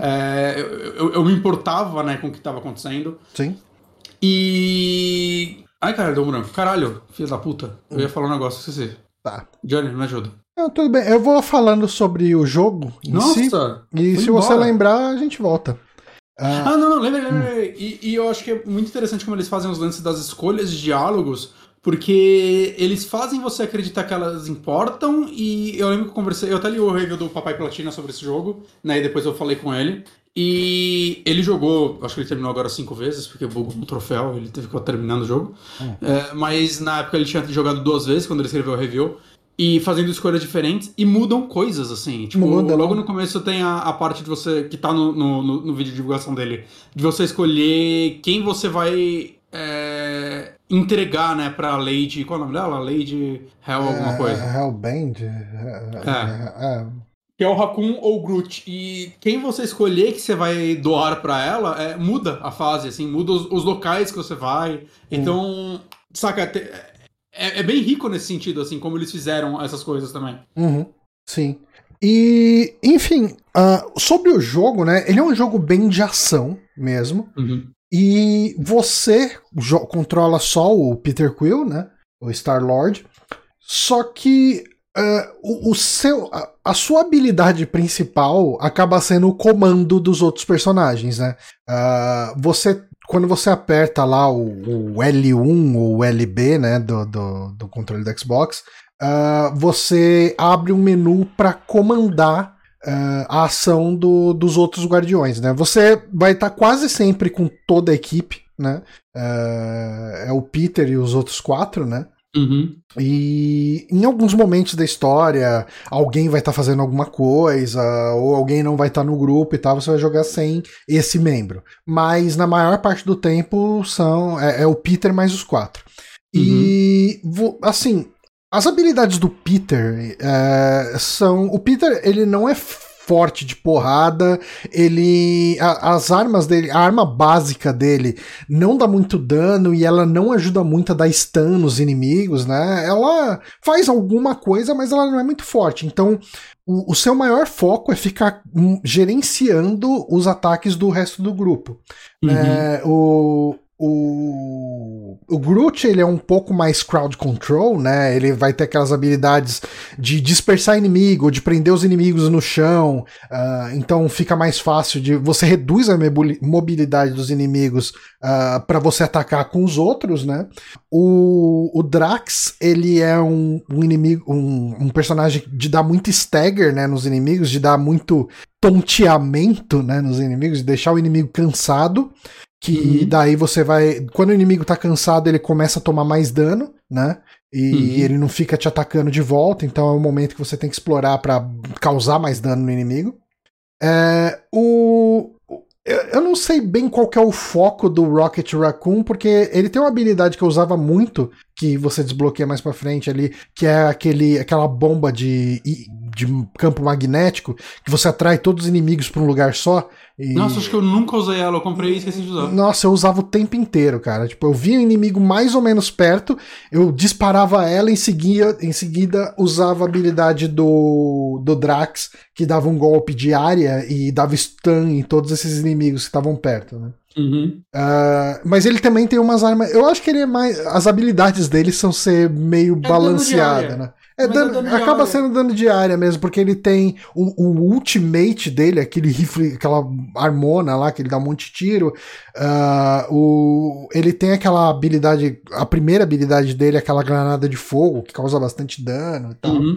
E a Gamora é, é, dano, né? Tipo, as habilidades dela são focadas em causar dano mesmo na vida do personagem. Mas, mas em um personagem, né? Então ela é ótima é. contra inimigos grandes ou chefes. O chefe. Uhum. Tipo, inimigo grande que tem barra de stun é tipo. É Drax dando stun e depois a Gamora arregaçando ele no, na, na habilidade letal dela. Uhum. E o Peter, ele começa só com as arminhas normais dele, conforme vai avançando a história, ele vai desbloqueando as armas elementais, né? Primeiro você desbloqueia a de gelo, depois a de raio, depois a de vento e lá pelo final do jogo a de fogo. É bem engraçado quando você desbloqueia de fogo, o Raccoon começa. Caralho, agora sim eu tô com inveja. E, e as armas do Peter ela acaba funcionando para desbloquear áreas, né? Quem tá vendo o vídeo aí agora tem as partes que tem tipo umas cachoeiras, uns geysers, sei lá como definir isso, e você usa arma de gelo, você transforma essas águas aí em plataformas, então você vai conseguir usar para explorar. A de raio você vai usar para ativar portas lá, algumas portas elétricas. Uh, a de vento geralmente você vai usar para puxar coisas, né? Tem algumas uhum. alavancas também que você puxa com ela e tal. E só que ele não é um jogo que tem backtrack, né? Como eu disse, ele é um jogo linear, então. Ah, você nem ah, tem como voltar. Se você achou é... um item numa área e você não sabe como pegar, é, é, é lá que você vai pegar. Tirando é. às vezes vai, às vezes você vê um item atrás de uma porta, beleza, talvez você vai dar a volta. É, eu acho que tem um, tem esse caso, tem um caso que é um, uma das roupas que é. você vê primeiro e não tem como pegar. E daí mais pra frente no cenário você vai voltar nessa área e aí você. Quando você volta nessa área você vai estar com a Gamora e daí você pode usar a Gamora para cortar os cabos. Né? Tem isso também. Uh, os personagens do seu grupo podem ser usados para passar algumas partes, alguns desafios de exploração. Né? O, o hum. Drax destrói portas, é, barreiras, pedras quebradas, coisas. né, e tal, e carrega ele coisas. carrega coisas para você uhum. para criar plataformas. É, a, a Gamora, ela geralmente corta cabos, é, vinhas, né, tipo, que, que tiver barrando alguma coisa, e ela também tem essa habilidade que ela escala um lugar e te puxa para cima, né, se você precisar. O Groot, ele cria pontes e, e plataformas, né, em alguns lugares bem específicos. E o Rocket Raccoon geralmente ele abre portas, ele hackeia, né, algumas coisas para entra pra... nos buraquinhos. É, exato. E, e, daí eles são usados por aí. Mas assim, cara, uh, é um jogo muito, muito divertido de jogar. Eu, eu, eu curti demais. Ele foi, nos últimos meses, quer dizer, nos últimos meses não, né? No último mês foi o único jogo de história mesmo que eu me dediquei. E, uhum. e me diverti bastante. E assim, Uh, a Paula geralmente ela não nem presta atenção quando eu tô jogando alguma coisa, né? Tipo, ela prestou atenção quando eu tava jogando Unpacking, né? Meio porque, por causa de toda a história que é contada com os itens da casa, uhum. né? Mas ela, geral, via de regra, ela não se importa muito quando eu tô jogando, né? E eu acho talvez até por, por eu estar tá jogando dublado, então, mesmo que ela estivesse fazendo outra coisa, não olhando pra tela, pra ter que ler legenda pra ver o que, que tava acontecendo, uh, ela acaba pegando a história no ar, ela chegava e sentava e ficava vendo, sabe? Porque era. É divertido ver esses personagens interagindo entre si, sabe? Uhum. E eu acho que ele é um jogo de ação bem competente. É... Ele Criativo, não é um né? jogo. Ele, ele, mas eu acho que ele é criativo no sentido. Eles poderiam ter feito uma ação mais básica, uhum. saca? Só tirinho e avançando. Mas ele não, eles quiseram colocar uns elementos de estratégia meio Final Fantasy VII, saca? De você gerenciar a equipe. Faz até sentido, né? O Quill não ser o cara mais focado em dano, né? Você é o líder, então você lidera. Uhum. Né? Até a primeira habilidade especial dele é basicamente só você ficar sobrevoando a área. Por quê? Porque você tem uma visão melhor, você consegue comandar os, os seus personagens melhor. Uhum. Né? Eu acho que eles. E saca, em toda essa parte de exploração e tudo mais, eu sinto que o por, por mais que nada seja vai a melhor coisa que você já viu em cada um dos pontos isolados, Sim. eu fiquei muito surpreso em eles terem colocado tanta coisa, assim, tanta densidade de, de, de, conteúdo num joguinho que não, não é tão longo assim, ou, saca, não é um jogo aberto, não é nada disso, ele só, saca, tem essas partes. E eu acho que é. Tor tornou ele muito mais interessante Sim. do que se eles tivessem feito mais básico melhor. Sim. Não é mesmo se ele tivesse ah, voltado uma, uma mecânica Gears of War, assim, de tiro ia ser mais esquecível. Não, totalmente. Eu, é, ele, é, é, eu acho que é bem isso que você falou. Ele não é extremamente, ah, caralho, melhor jogo nesse estilo já feito, mas ele faz tudo de um jeito meio bem competente, né? E, e bem único. Uh, esse é, uma coisa que eu tava notando enquanto eu jogava ele é que todo esse lance de você liderar um esquadrão é, é, é bem feito num nível que eu acho que Mass Effect poderia aprender com ele. Sim, concordo. É, eu acho que essa parte funciona muito melhor nele do que no Mass Effect. Muito, né? sim, concordo. Uh, eu tenho algumas críticas a ele. Tem uh, bug que, caralho. Então, ele é um jogo bem bugadinho. Uh, eu não tive nenhum bug que me impedisse progresso. Eu vi que algumas pessoas tiveram alguns problemas. Te, ah, teve, teve um que, o meu personagem ficava indo e voltando hum. numa plataforma. Teve uma área que eu matei todos os inimigos, né? Venci toda a horda. Uhum. E, não, não, e, tipo, continuava todo mundo na animação de ação. Eu não conseguia avançar, porque se eu ia pra uma área me teletransportava, eu tive que voltar, dar load. Te, teve umas 5 ou 6 vezes que eu tive que dar load. É, eu tive. Voltar ao último save. Eu tive duas vezes que eu tive que dar load. Uh, eu tive uma vez que o jogo crashou e, e, fechou o jogo, e daí eu abri de novo e retomei e tal. Uh, uhum. Teve uma vez que o jogo entrou num, numa câmera lenta e não saiu dela. Ah, uh, você me comentou isso. E, e, eu fiquei achando estranho, porque é a primeira vez que você enfrenta o grande vilão do jogo, né? Você vai enfrentar ele mais de uma vez. E, e daí ficou tudo em câmera lenta, eu fiquei me perguntando, ué, essa batalha era para ser assim, câmera lenta. Eu fiquei um tempo lutando. Eu falei, não, tá impossível jogar o jogo desse jeito. Daí eu, eu fechei o jogo, abri de novo. E ele tem bastante quick save, então ele retoma. Uh, quando Sim. você fizer alguma coisa desse tipo, você vai retomar logo onde, praticamente onde você tava já. E. E. E, e foi isso que aconteceu. E teve uma hora que eu acho que não estava trigando o evento que, que deveria ter trigado para você seguir a história. E daí eu dei um load, retomei e foi. O pior que eu tive foi num, numa parte da nave, é, que você tá pilotando a nave, né? Que ele tem essas portinhas meio Star Fox. Uhum que uma hora minha nave começou a ir pra cima e nada, eu não mexia ela e tipo, ah, não tá indo, ah, deve ter trigado alguma coisa de história, né? Pra lá que eles vão. Aí bateu e explodiu. Eu falei, ué. Aí voltou, não conseguia controlar. Perdeu o dash do Xbox, não ia. Ficava indo e morria, indo e morria. Aí eu tive, tive que desligar o videogame e ligar. Aí Nossa. tava com o. o Quick Resume, né? Como eu não saí do jogo, porque eu nem conseguia. Aí eu voltei de onde eu tava, eu tava jogando. Só que aí, cara, começou a dar slowdown. Nossa, assim, um, o cara era um pouquinho mais aberta, o frame rate ia embora. Eu, nossa, mas que estranho, né? Aí eu fechei o jogo e reabri e ficou perfeito. Então deu algum bug muito louco aí no jogo essa vez. É. Mas, mas ok, assim, é, eu, eu não me estressei em nenhuma dessas vezes, porque. É, ah, teve uma hora pra um puzzle que eu precisava do Groot. E aí você, tipo, passa por uma caverna e você tem que pedir para ele fazer uma plataforma. Ele não foi. Eu chamava ele e ele falava, uh, tipo, o Raccoon traduzia, né? Que ele falava que é. Mas como você espera que ele vá até aí? Ué, Aí eu falei, puta, eu tenho que fazer alguma coisa pra ele vir. Eu fiquei muito tempo nessa área. Aí eu procurei um vídeo. Eu falei, mano, não é possível. Deixa eu ver no vídeo. Aí no vídeo o cara foi, o Groot foi atrás. Eu falei, ué. Aí eu dei o, voltei o save, entrei na caverna, o Groot lá comigo. Ele não foi da primeira vez e não queria ir. Ok. Justo. Então deu muito bugzinho do tipo. É, então, ele tem uns bugzinhos visuais, assim, um pouco. Uma coisa que aconteceu comigo muito no começo, talvez tenha tido um update para arrumar isso, porque nas últimas vezes que eu joguei eu não tive isso era que muitas das animações da Gamora entre ela com espada e ela sem espada tava trocada. E daí, às vezes, ela, tipo, tava coçando o olho com a espada na mão, sabe? Umas coisas assim. e, tipo, e, e, às vezes, ela, nas partes da cena que ela devia estar tá segurando a espada, indo pra cima do inimigo, ela tava segurando uma mão vazia, assim, sabe? Tipo, uhum. é como se o flag que seta a espada na mão, on e off, tava invertido. Uh, e, mas tive, eu tive muito esse problema enquanto eu tava no começo do jogo e depois não teve mais. Então eu imagino que tenha tido um update para corrigir isso e, e, não aconteceu mais. E, e, e o cenário desse jogo, cara, o que você achou? Eu achei que eles não, são lindos, bem criativos, né? lindos né? e extremamente criativo. Como ele ele é, o Mass Effect. cidade, é, quando a gente cidade, fa... lugar nenhum, eu queria que tivesse mais partes nela daquele jeito, saca? Da primeira vez que você vai lá. Porque, caralho, que cidade legal. É que você lida com. Você, compra comida, você conversa com, tipo, um cara que faz previsão do tempo. Previsão. Amantes, é, é, é, é previsão, a previsão do futuro, né? Não do tempo. É.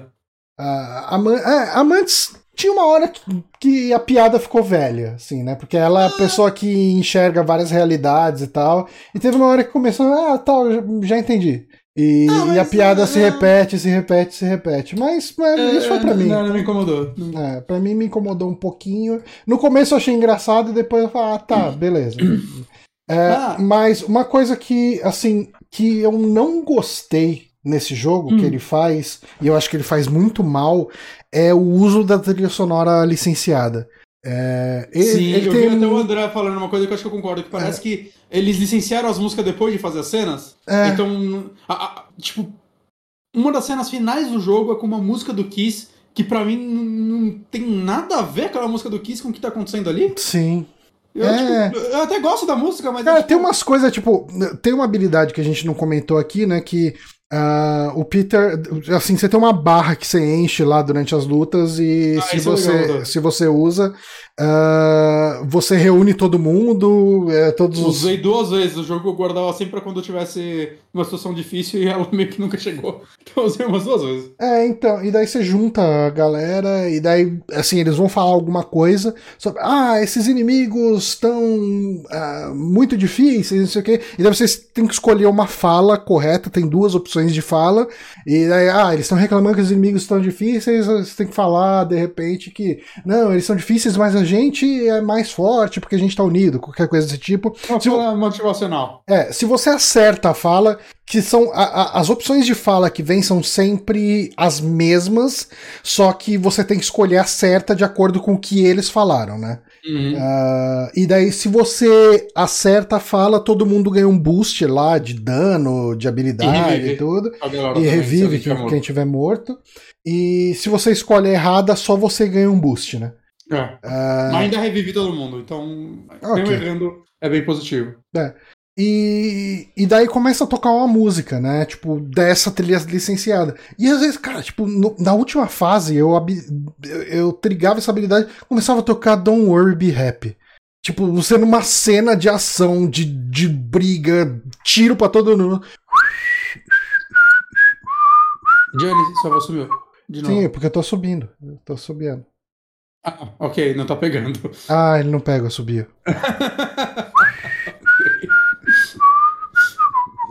Não pega, subiu? Que triste. Não tá pegando. Ah, tá, eu tava tocando Don't Worry Be Happy. Enfim. Ok. Ah, Talvez, assim, aqui no microfone tava marcando, então talvez não esteja indo pro Discord.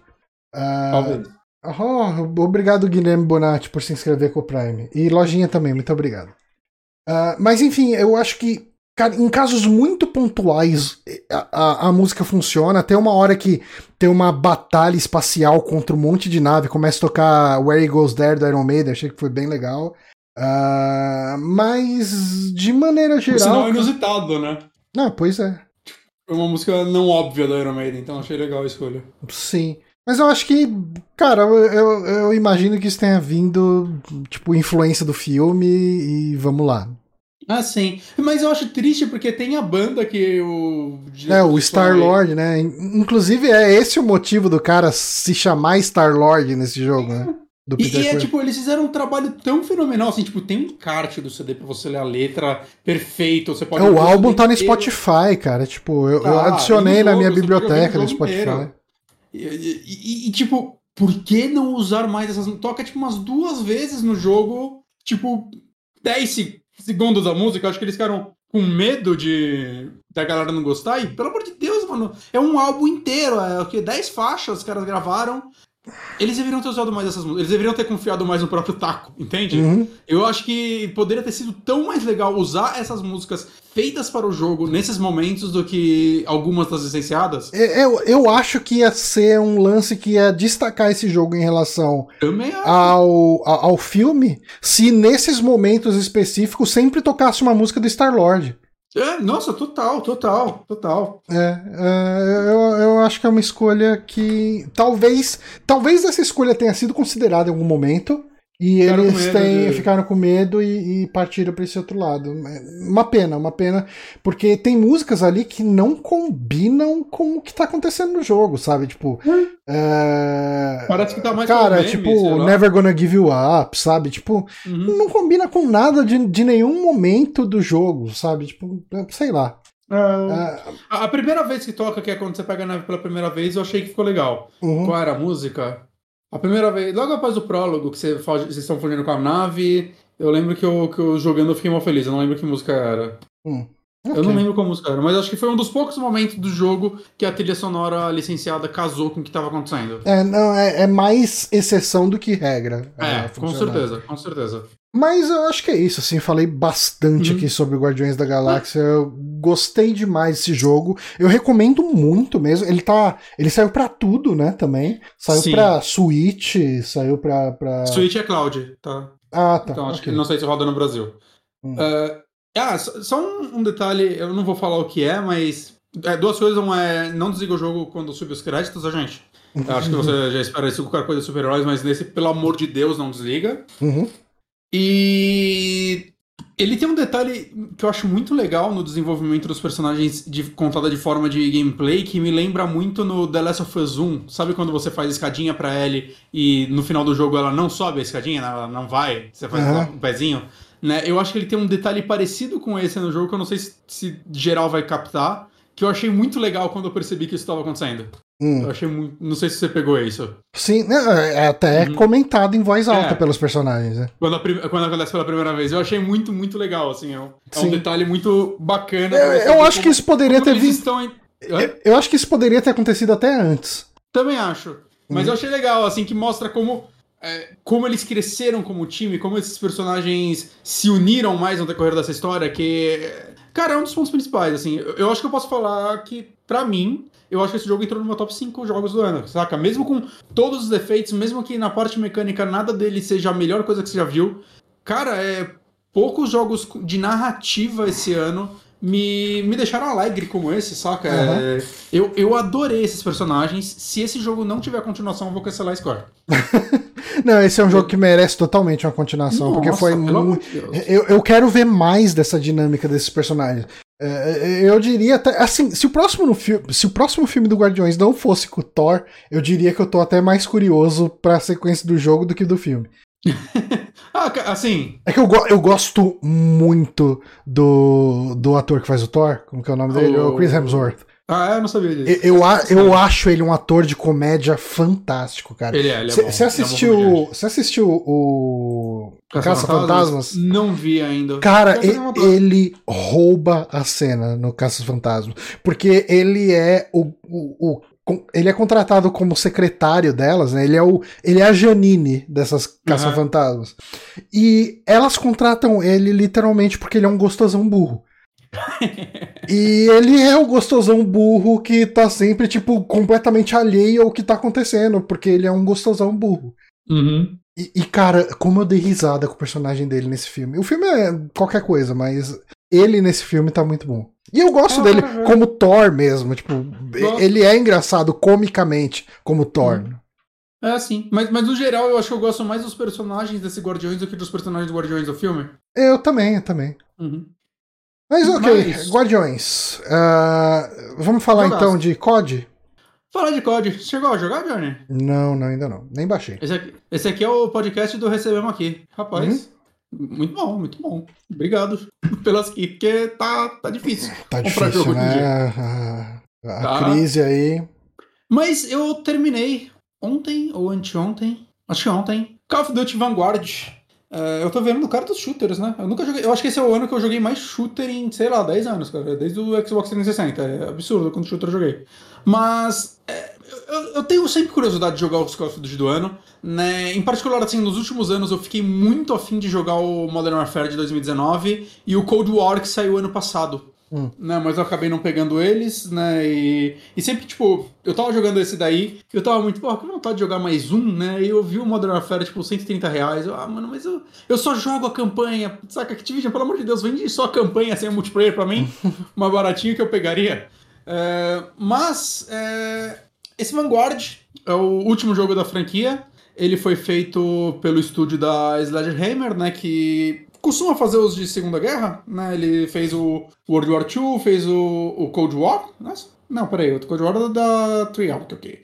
Bom, eu não sei mais, gente. Eu não sei mais quem faz o que em Call of Duty. São três estúdios, né? A Treyarch, a Raven, que, que podia pausar um pouco os Call of Duty pra fazer um um Ratchet, Ratchet novo, alguma coisa do tipo, mas tudo bem. Né? E a Sledgehammer. E esse é o ano deles. E assim, eu acho que eu, eu fui dar uma olhada na franquia Call of Duty esses dias, que eu, eu, eu sentia que eu não jogava muito. Peraí, eu vou pegar aqui a lista de todos os jogos. E eu joguei muito mais Call of Duty do que eu esperava, Johnny. Olha só. Ó, assim, os que eu não joguei foram os dois primeiros. Eu joguei o 3, a versão de PlayStation 2. Eu sei que a versão 360 dele é outro jogo, né? Literalmente outro jogo, não é tipo, ah, é tão melhor que. o-". Não, não, é literalmente outro jogo. Então eu joguei só de PlayStation 2, então pode dizer que eu não joguei os três primeiros. Aí após o Modern Warfare, eu não joguei o Advanced Warfare, o Black Ops 2. Uh, o Black Ops 4 eu não conto porque ele é só multiplayer, assim como o, o Warzone. Né? O Modern Warfare de 2019 e o Cold War. Então tem quatro jogos da franquia, tirando os três primeiros, que eu não joguei. Eu, caralho, eu, joguei muito mais do, que eu espero.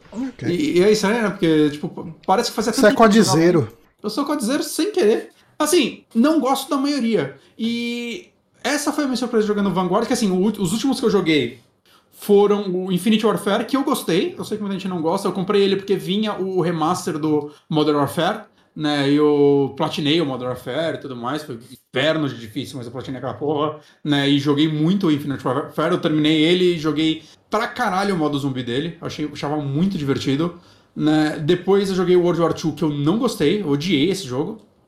E esse ano eu joguei o Black Ops 3, que tá na, naquele Plus Collection. Hum. E eu tava, tipo, total, ah, deixa eu jogar um joguinho de tiro aí no, no, no, PlayStation 5 e tal, né? Ele rodava mais bem no PlayStation 5, ah, deixa eu baixar lá. Joguei e ele é bem ruim também. Então eu comecei a questionar, porra. Assim, nos últimos anos eu gostei de um, né? Do Infinite Warfare. Antes disso, eu, tipo, eu não tinha gostado, eu tinha odiado Ghosts, não gostei do Modern Warfare 3. Eu, é isso aí, eu não gosto de Call of Duty mais, né? Mas eu saiu o Cold War, os dois últimos eu tava muito afim de jogar e acabei não tendo oportunidade. E esse daí eu também tava interessado, assim, eu gostei da temática dele. Eu, eu gosto de Segunda Guerra, sabe? Uhum. Eu acho maneiro. Eu acho que teve uma época que a gente só tinha jogo de Segunda Guerra e agora eu acho que a gente só tem jogo de guerra moderna, então a Segunda Guerra voltou a ser aceitável.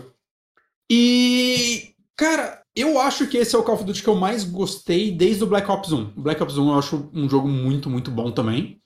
E, cara, assim, primeiro lugar, jogo bonito da porra. Nossa, é, eu tô vendo o que... vídeo aqui, tô achando incrível, cara. Johnny, você jogou.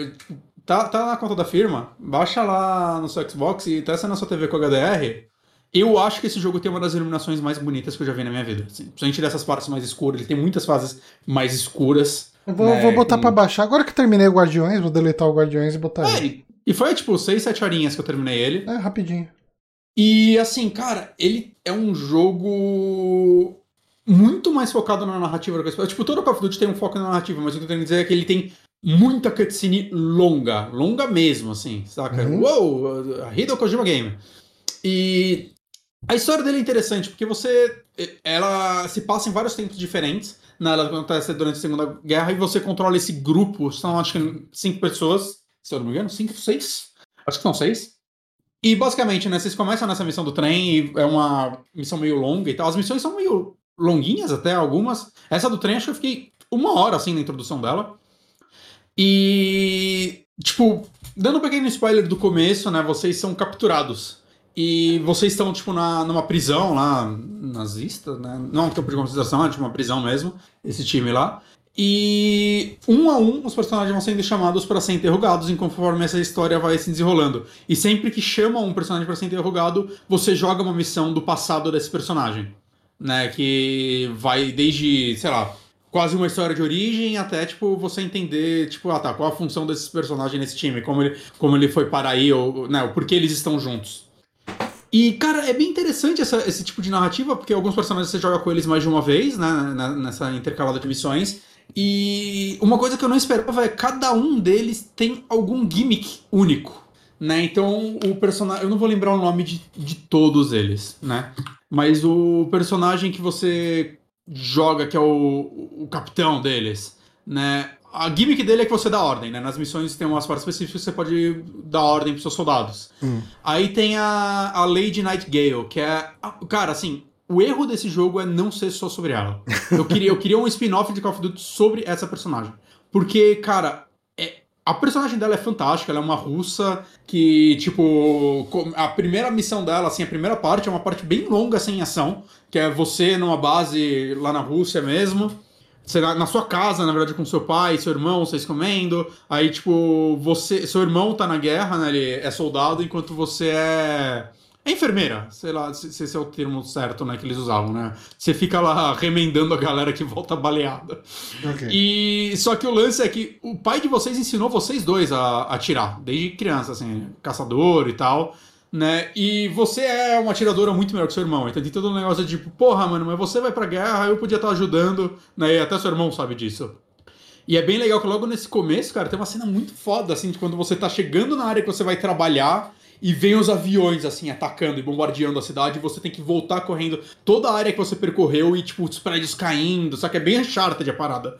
E você vem dessas consequências e tudo mais. E o lance dessa personagem, cara, é que ela, ela tem um rifle, né? Um, um rifle do pai dela, que ele. Ela, você não pode desequipar ele, né? Você sempre carrega duas armas. E esse você não consegue desequipar, então você só troca a segunda.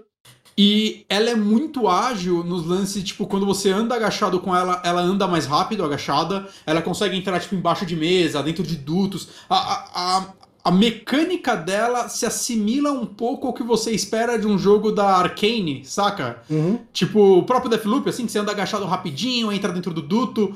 Cara, é uma delícia jogar com ela. Ela escala coisas, tem partes de meio de parkour, ou de escalar, de escalar mesmo meio Assassin's Creed. Cara, é tão legal jogar com ela. E todo o lance dela é que ela é uma história de vingança, assim. Ela, ela se torna né? Você joga, acho que são três fases com ela e se passando em anos diferentes. E você vai vendo ela virando essa lenda, né? Essa Lady Nightingale, que é uma matadora foda de nazista. É tipo, pelo amor de Deus, por que eu não tô jogando só com ela o jogo inteiro? Você não me faz um jogo dessa personagem? Melhor personagem do jogo inteiro. Tipo, mecanicamente e da história.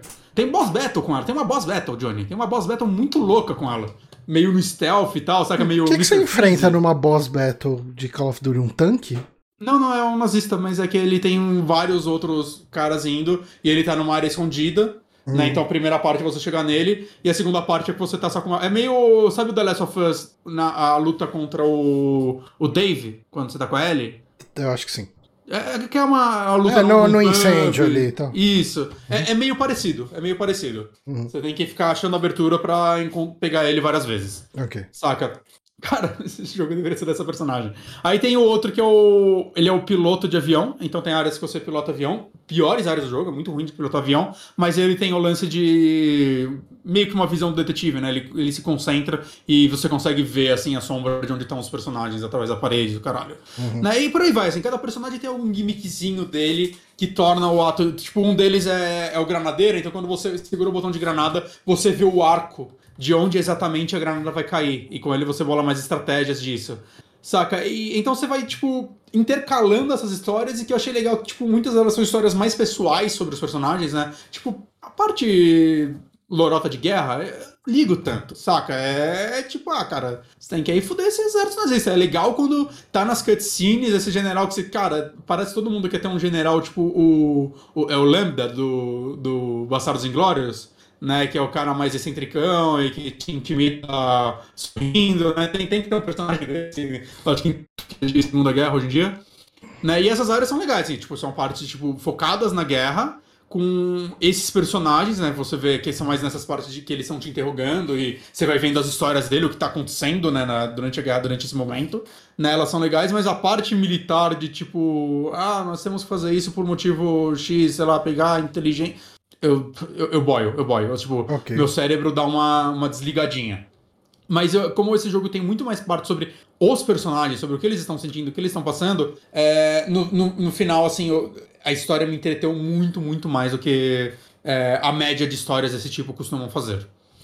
E, cara, assim, eu acho que ele ele acerta muito no game design. Ele. Tipo, como cada personagem tem seu gimmick, cada área é, é. Cada fase, assim, cada missão é bem única, assim, saca? É. É, é beleza, eu não gostei da parte do avião, mas porra, que legal que tem uma fase que eu tô num avião. Diferente. Tendo é. é, saca, diferente. É, e tem essa fase que, sei lá, que você tá numa floresta e você tá sozinho. E você tem que se virar no meio desse lugar, se esconder, saca? É mais stealth. Aí tem essa outra área que você tá com uma equipe tendo que invadir uma base. Tem essa área, saca? Tem uma área que você pega um lança-chamas e. Só que o lança-chamas não é só o gimmick de tipo, ah, isso aí é uma arma legal. Não, lança-chamas, cara, você tem que usar ele em lugares específicos pra. Oh, tem essa, essa base que os caras são com aquela metralhadora fincada.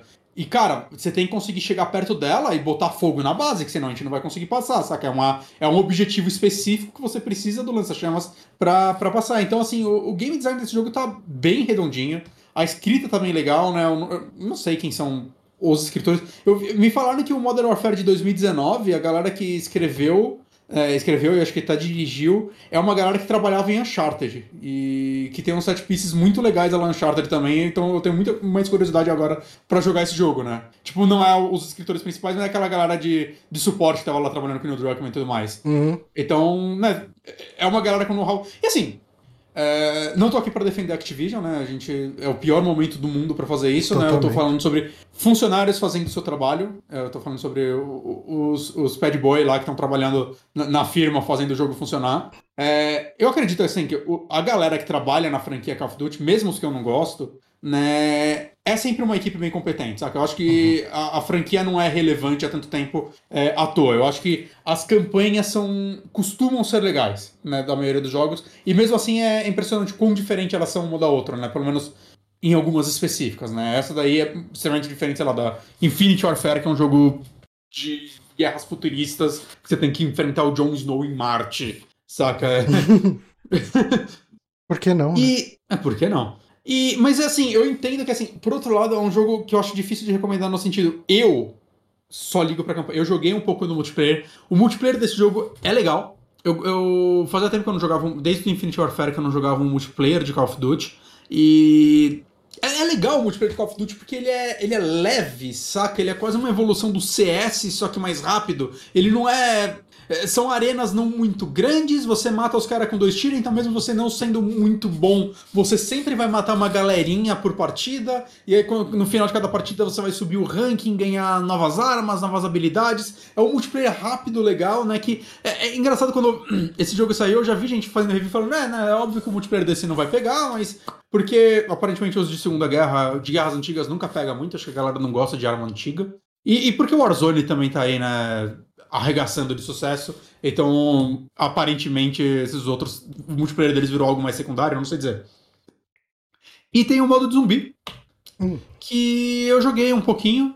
E. Ah, é muito para mim. Tipo, no Infinity Warfare eu achava mais divertido, porque ele tinha uma temática meio de parque de diversão, e você ia construindo as coisas e tal. E esse eu não, eu não sei, assim, é tipo a Segunda Guerra, aí tem uns lances nos artefatos, e você fica. É interessante que, tipo, você fica teletransportando de lugar para lugar, né? E deve ser divertido jogar com galera, né? Se tiver um montão de timinho com os amigos e tal, acho que você vai se divertir. É, mas eu não sei, assim, eu olhei assim, eu, porra, acho que se eu quiser jogar um jogo de tiro de zumbi hoje, eu vou jogar o. Back, Back for, Blood. Blood, né? É, saca? É, eu achei menos divertido do que o do Infinite Warfare. Que era mais era mais foda-se, saca? Você pegava uns, uns, itens e ficava super rápido, uns patins, sei lá. Era, era interessante, assim, sei lá, eu joguei bastante aquele modo, esse aqui eu joguei uma, umas duas partidas e falei, ah, eu tô, eu tô ok, eu tô ok. Saca? Pra mim o jogo valeu mesmo pela campanha. A campanha dele é muito, muito legal, né? E eu acho que para quem é fã da franquia, ela não vai decepcionar. Legal. Mas é difícil você recomendar esse jogo para uma pessoa só pela campanha. É, mas Porque, eu, né? eu acho que as, as pessoas de maneira geral curtem jogar um multiplayerzinho e tal, e ele tem um multiplayer competente, pelo que você Não, não, não, sim, sim. Não, não, o multiplayer normal dele eu achei legal. Uhum. Eu achei bem divertido. Né, eu, não, eu me decepcionei um pouco com o modo zumbi, porque é triste que é o, é o modo que eu mais esperava, assim, do, dos online. Saca? Costuma ser o que eu mais gosto, mas eu não. Não sei, não, não me pegou. Agora uhum. o multiplayer normal é legal. Eu tô falando pra quem não só quer jogar campanha, é, é, é um pouco complicado, né? Tipo, é um jogo full price e tudo mais, e é uma campanha de 7 horas.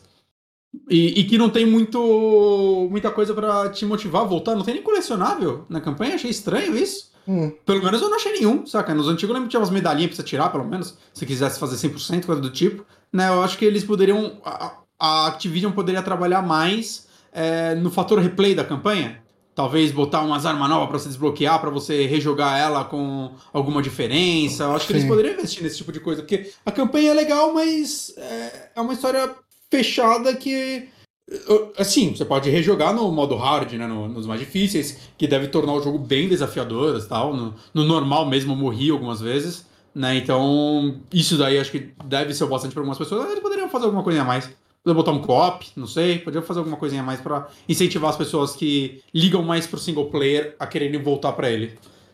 Hum. Mas como jogo em si, é, achei maravilhoso, assim, gostei muito mesmo. Saí completamente surpreso dele. E Jesus Cristo, que jogo bonito, gente. Sério, que jogo bonito. Isso, isso, isso é legal. Eu gosto de jogo bonito, né, gente? E ainda mais, tipo, nessa geração e tal, né? Que não é, não é todo jogo. é, Tipo, ele é mais bonito que a média de jogos da geração, mesmo ele sendo um jogo cross-gen. É, cross saca? Ele, é, ele tá muito, muito, muito legal, assim. Muito variado o cenário, saca? Então, cada cenário novo você vai, tipo, ter alguma beleza nova. E acho isso muito foda. É, bacana. E é isso. Então, Call of Duty. Qual que é o nome dele? Vanguard? Não. Vanguard, a vanguarda. Ok. Cara, eu vou, eu vou dar uma chance sim, como tá na continha da firma. Eu vou, vou jogar sim. cara, Campanha pra- pra rapidinha. dar uma experimentada. Eu, assim, cara, a última vez que eu comprei um Call of Duty foi o Modern Warfare 3, porque o Honório me convenceu a jogar e eu não joguei a campanha até o final.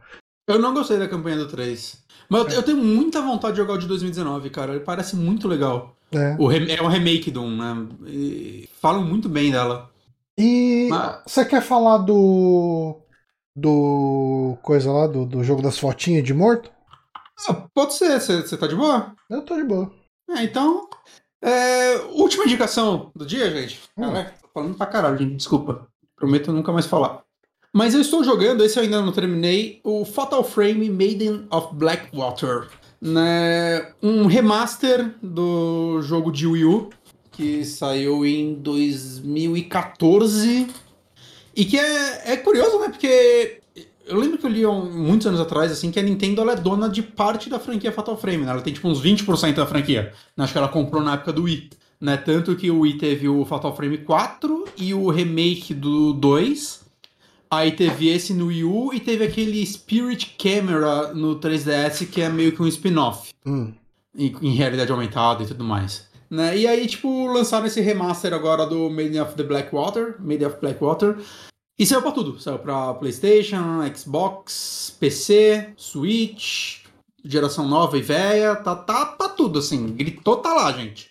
E ele é um remaster desse jogo de Wii U, que eu lembro que eu joguei a demo no Wii U. Ele tinha, você podia jogar, tipo, os dois primeiros capítulos, aí você tinha que comprar o resto. Né? No ocidente ele só saiu digital na época, era meio estranho, assim. Você, você- você- tipo, os três primeiros capítulos eram de graça e o resto você tinha que comprar.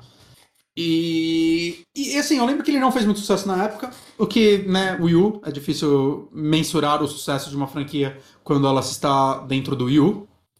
Mas, assim, minha história com Fatal Frame, só trazendo um pouquinho, é eu joguei Fatal Frame 1 e 2 no PlayStation 2, não terminei eles porque eu tinha medo.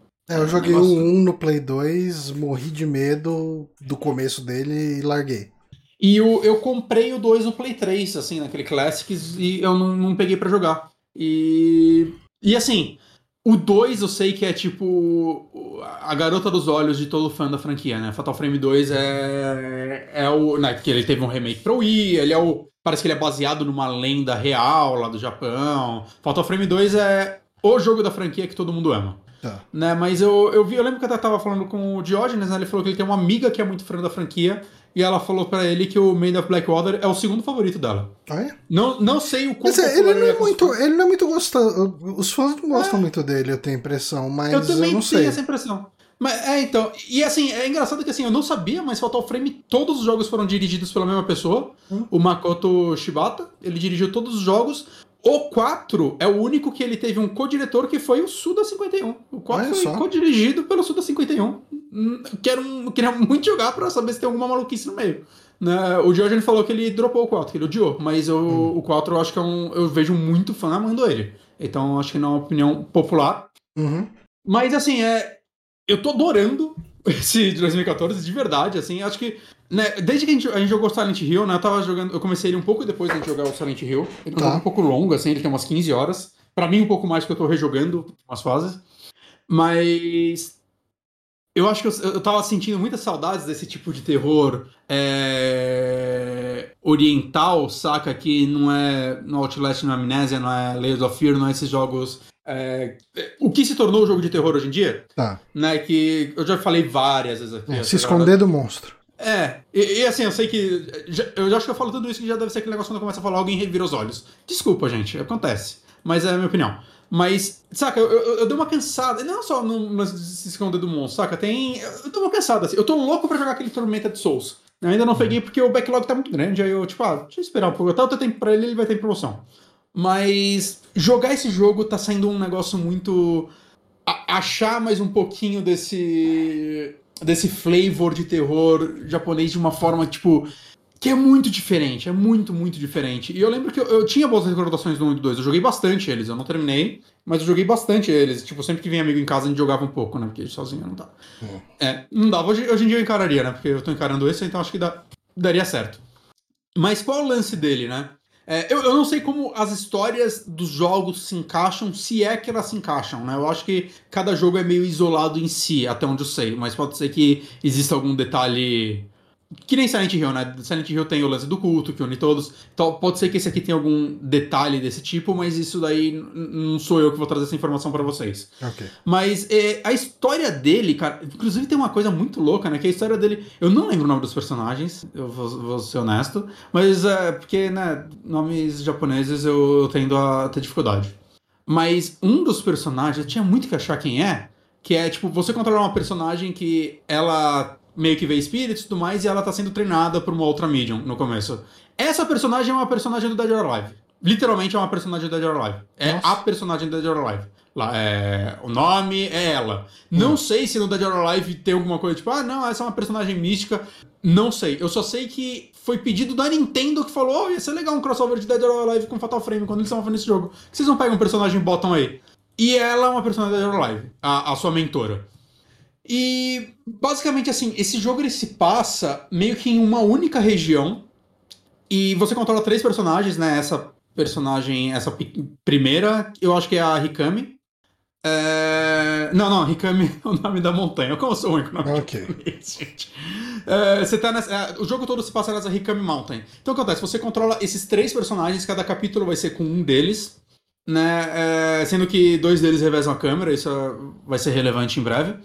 E você sempre vai para essa montanha, porque vai estar tá rolando uma investigação, né? Porque essa personagem da Dead or Alive, ela, meio que a função dela é achar pessoas desaparecidas hum. em situações estranhas. Então, esse é o trabalho dela. E, novamente, eu não sei se isso tem uma ligação com Dead or Alive, mas é a personagem da Dead or Alive. Okay.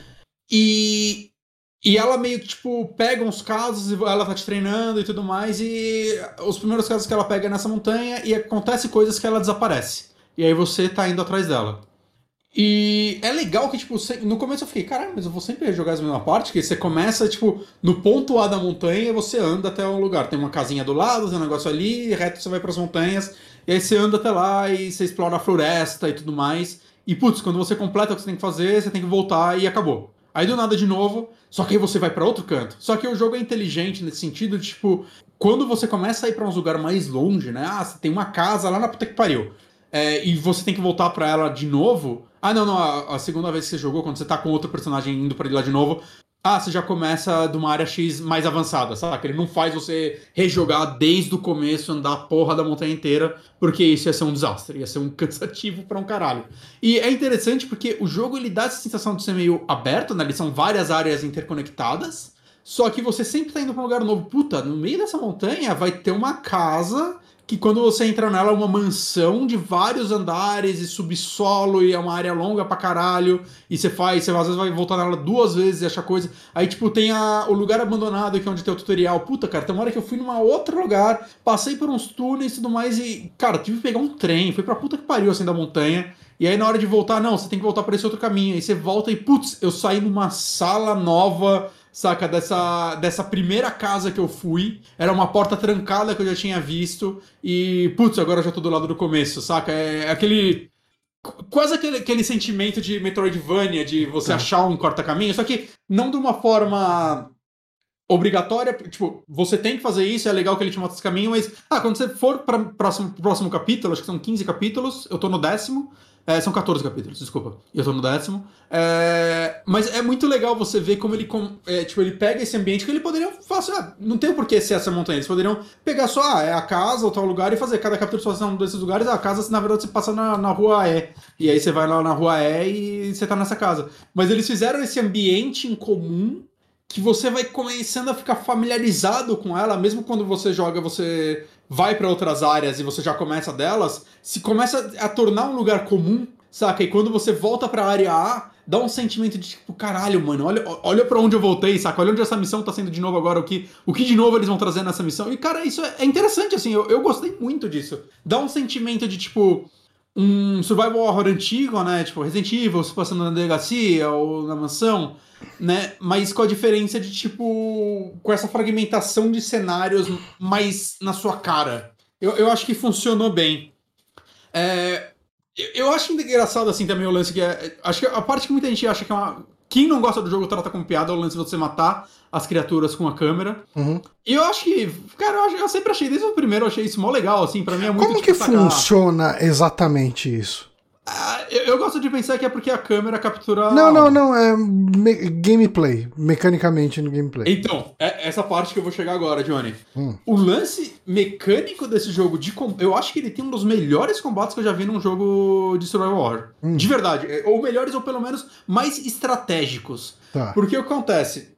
Vale falar que não é qualquer câmera, né? Você tem essa câmera, acho que ela chama obscura, que é essa câmera mais mágica que fotografa os mortos, né? E tem dois tipos de fantasmas que você encontra, né? Tem o- os agressivos e os não, né? Então, eventualmente, você vai estar andando por um lugar e você vai ver, sei lá, cara, você tá passando num lugar e do nada, pá, cai um corpo na sua frente, alguém que se matou. Você só vê os últimos segundos da vida dele. Se você tirar uma foto rapidão, você vai ganhar uns pontos aí que você vai usar pra comprar uh, itens ou fazer upgrades. Ou usa, e, é- e é interessante que às vezes isso intercala, porque, por exemplo, você tá jogando uma área, a, a fase 1, por exemplo, e você encontra um fantasma, um espírito numa pessoa que se enforcou. Uhum.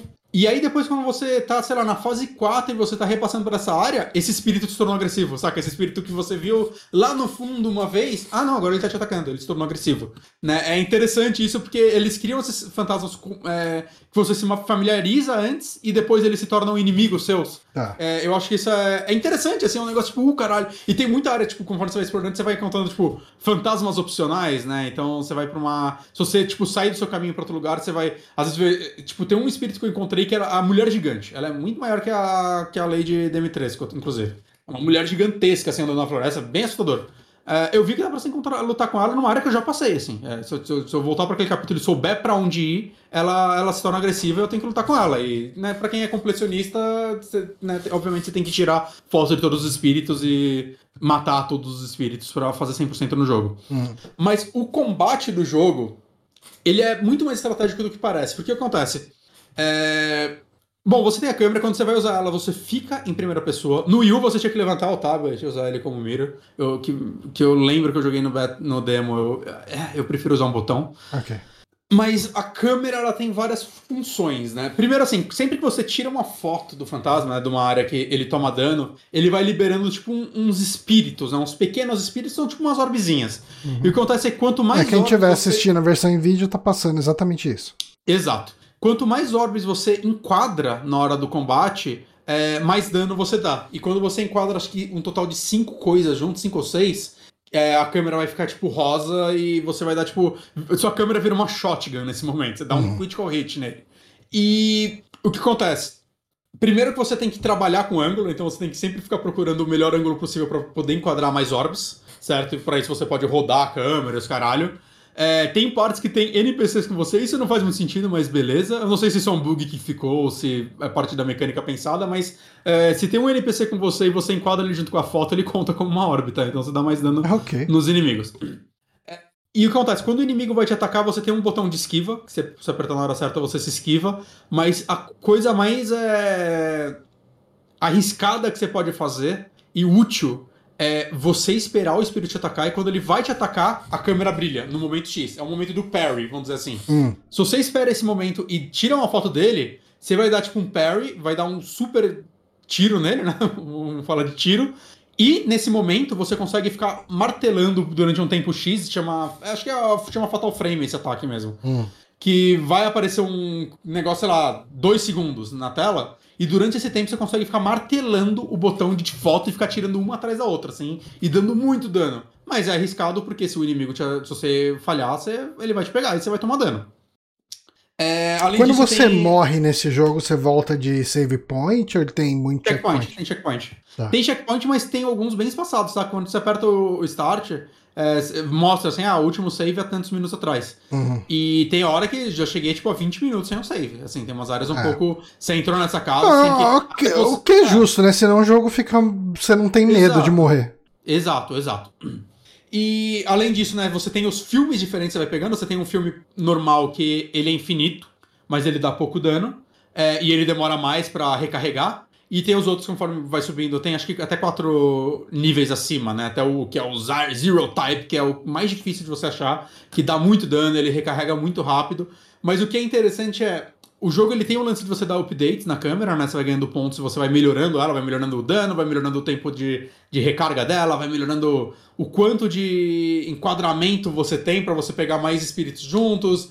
E vai melhorando o quanto de uma barra de especial você vai enchendo. Então, tá, sempre que você mata, acerta um, um tiro no, no espírito, hum. voa tipo um orbezinho azul que vai enchendo uma habilidade da sua câmera, que você pode equipar até três, que elas vão te dar vantagem. Você gasta ela na hora de usar. Então tem uma que Tipo, no nível 1, ela dá o dobro de dano ao seu tiro, e no último nível ela dá quatro vezes o dano, mas ela gasta uma barra inteira. Eu usava ela, eu hum. parei de usar. Tem outra que é a que eu mais tô usando. Eu tô usando duas Assim, eu, eu equipei três, mas uma que eu, eu me arrependo de não ter começado a usar antes é de dar slow. Ela gasta muito pouco, ela gasta acho que 20% dessa barra. E o inimigo fica bem lento. Bem, hum. bem lento, assim, saca? É, é muito útil, muito. Principalmente quando você tá lutando com mais de um fantasma de uma vez.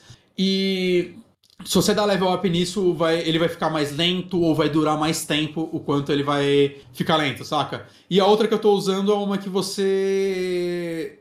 Tipo, você deu um dano de 100, é, 50% do dano você vai encher de vida, saca? Alguma coisa assim. E conforme você vai dando level up, também vai enchendo mais, mais uma porcentagem maior de vida.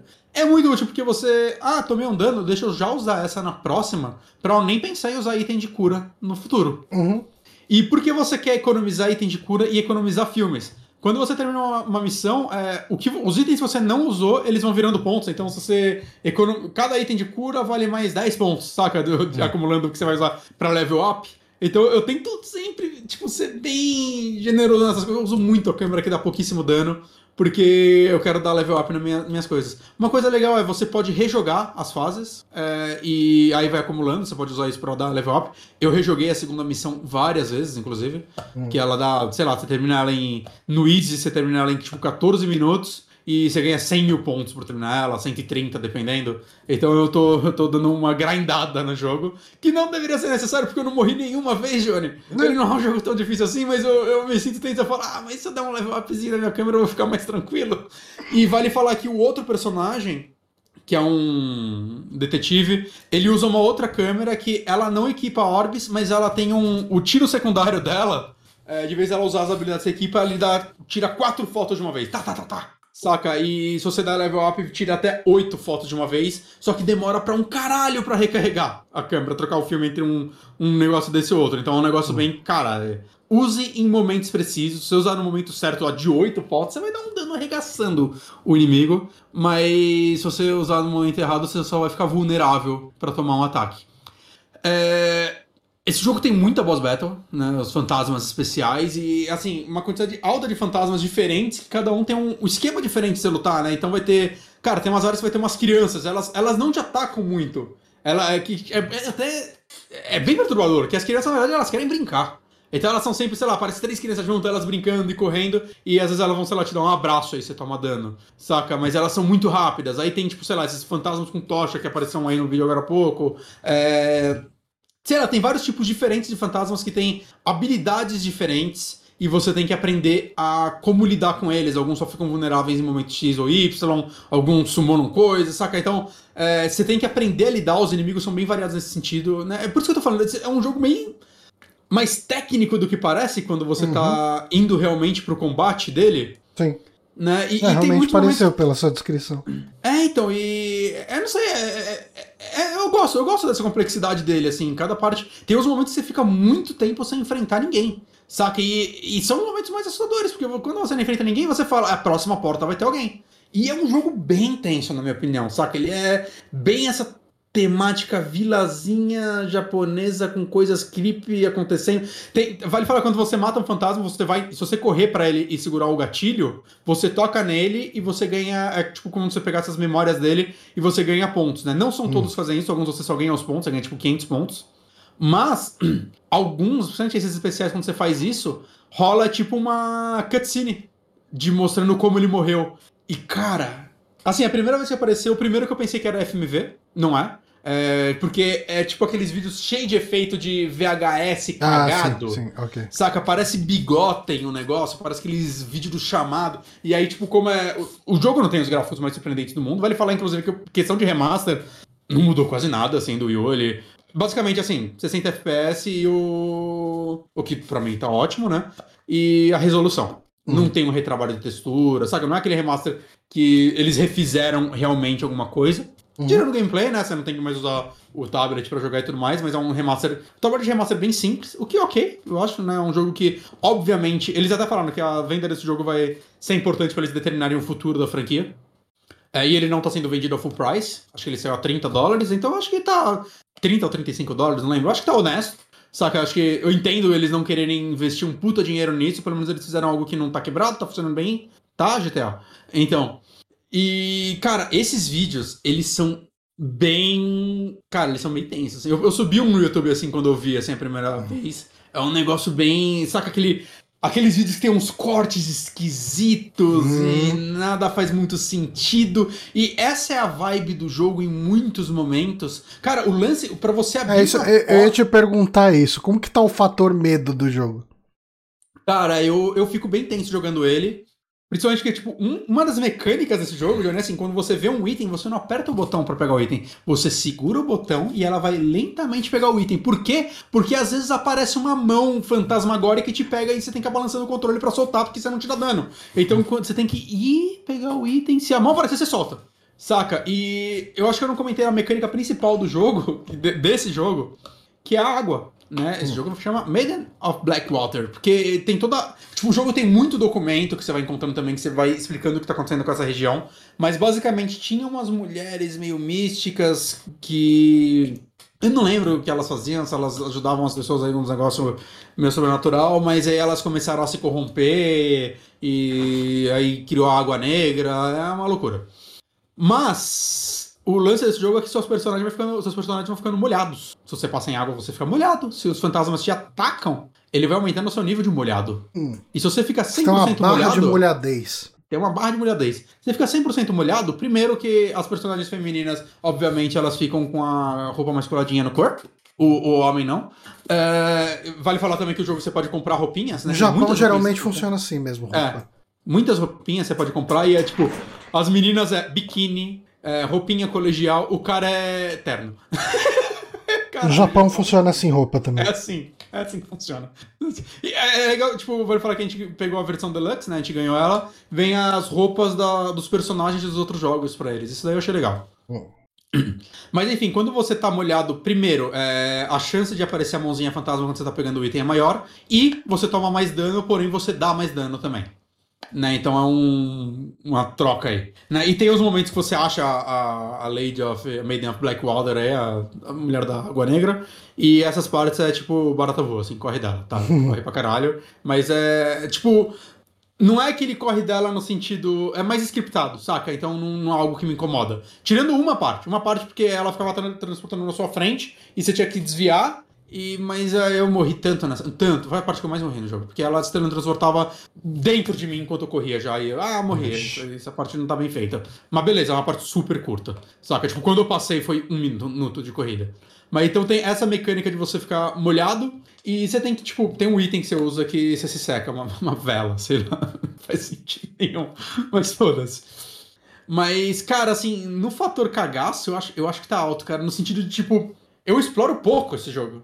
É, porque quando você explora, você acha mais espírito? Eu quero enfrentar o mínimo possível, porque sempre que aparece espírito, você gasta recursos. Eu não quero gastar recursos. E é sempre tenso. E eu não sei o que vai vir. Ele não tem muito jumpscare. Uhum. Por incrível que pareça, tipo, ele tem. As partes mais que seria mais jumpscare é tipo o que eu falei, os fantasmas não agressivos. Você tá andando e do nada, pau, um fantasma cai na sua frente porque, ah, você acabou de encontrar alguém que se matou aqui. Saca? Mas ele não tem muito jumpscare nesse sentido. O que é bem impressionante pra mim. Mas eu acho que a tensão dele, saca? Quando você abre uma porta, ela abre devagarzinho. Se torna cansativo às vezes, sim.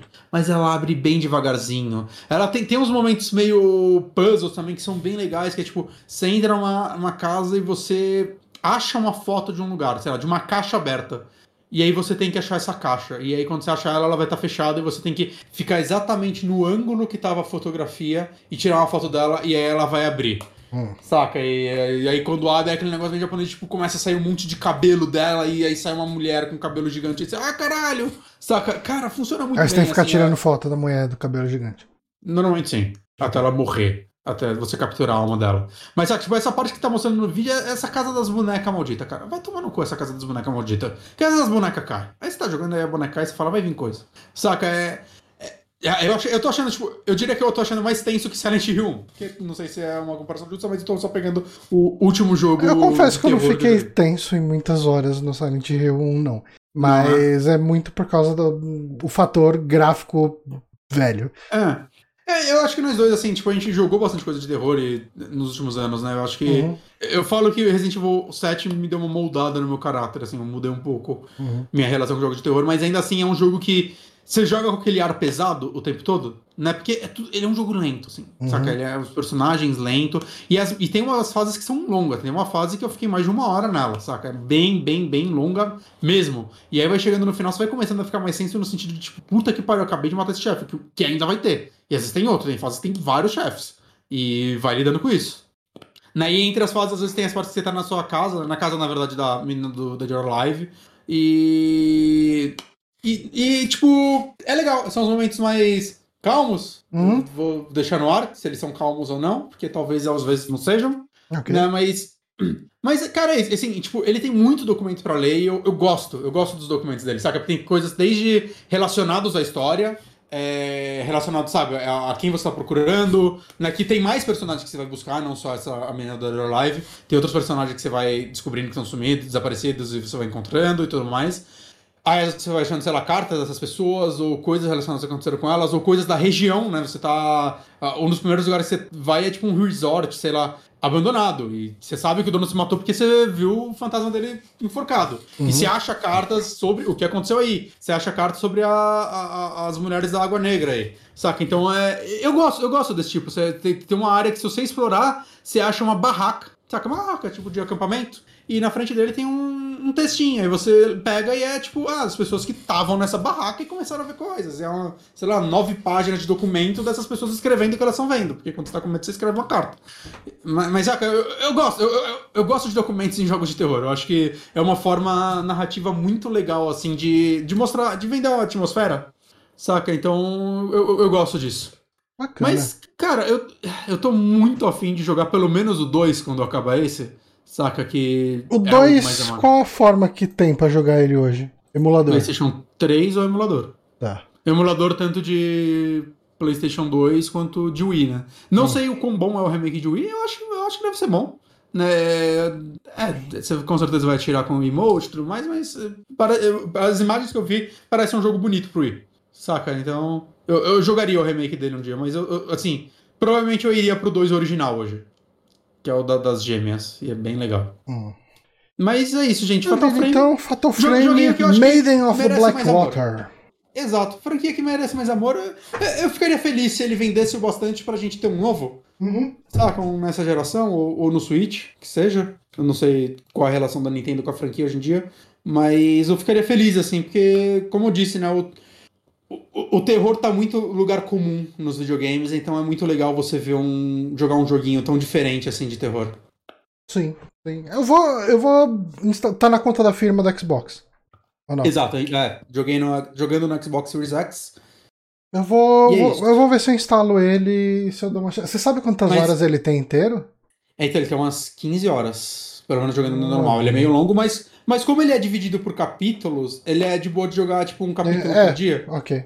Saca? Mas assim, é um jogo assim, para quem gosta de jogo de terror e tá com saudades de um terrorzinho mais old school, nossa, eu recomendo muito fácil, assim, principalmente porque, né, como eu disse, ele não tá full price. Não sei o preço no Brasil exato, mas ele não tá full price. Uhum. Então, é um joguinho que eu tô gostando demais, demais, assim. Deixa eu ver eu se dá pra ver. No... de Souls. Deixa eu ver se dá é. pra ver aqui na lojinha do Xbox, no PC. Uh, Fatal. Ele saiu pro PC? Deve ter saído, né? Saiu. No PC eu acho que ele tava com algum problema.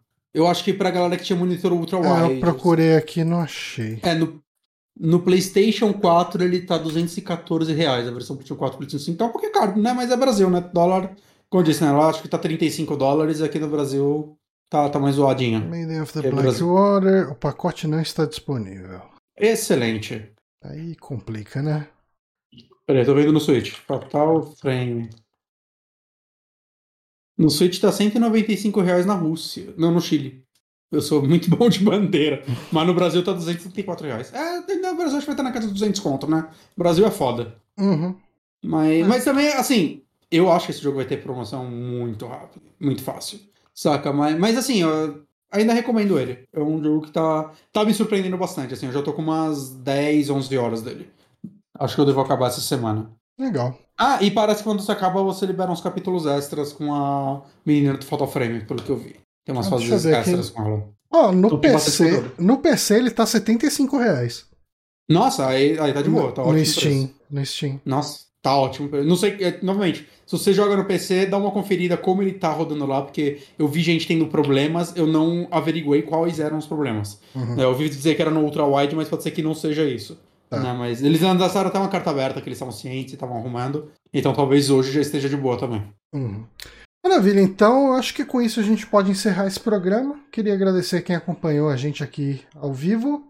Uh, a gente fica por aqui. Semana que vem a gente está decidindo ainda se o programa vai ser um novo de indicações. De repente a gente pode fazer indicação de, de séries e filmes que a gente está vendo e assistindo. É, jogo eu não sei se eu vou conseguir mais. É, algo. eu também não acho que eu vou jogar nada até quinta-feira agora, ainda mais indicação... que a gente tá gravando em domingo. Né? Bom, se for indicação, o Bronco vai falar de Forza, né, Bronco? Chegou agora. O Bronco tá aí, ó. Aí. Se for indicação, a gente chama o Bronco pra ele falar de Forza aqui pra gente. Ah, sim, eu tô louco pra falar de Last Night of Soul, então. Uh, mas a gente vai ver, vamos ver isso aí. Uh, por enquanto a gente fica por aqui e boa semana aí pra vocês. Um forte abraço e até mais. Até mais, galerinha. Bye.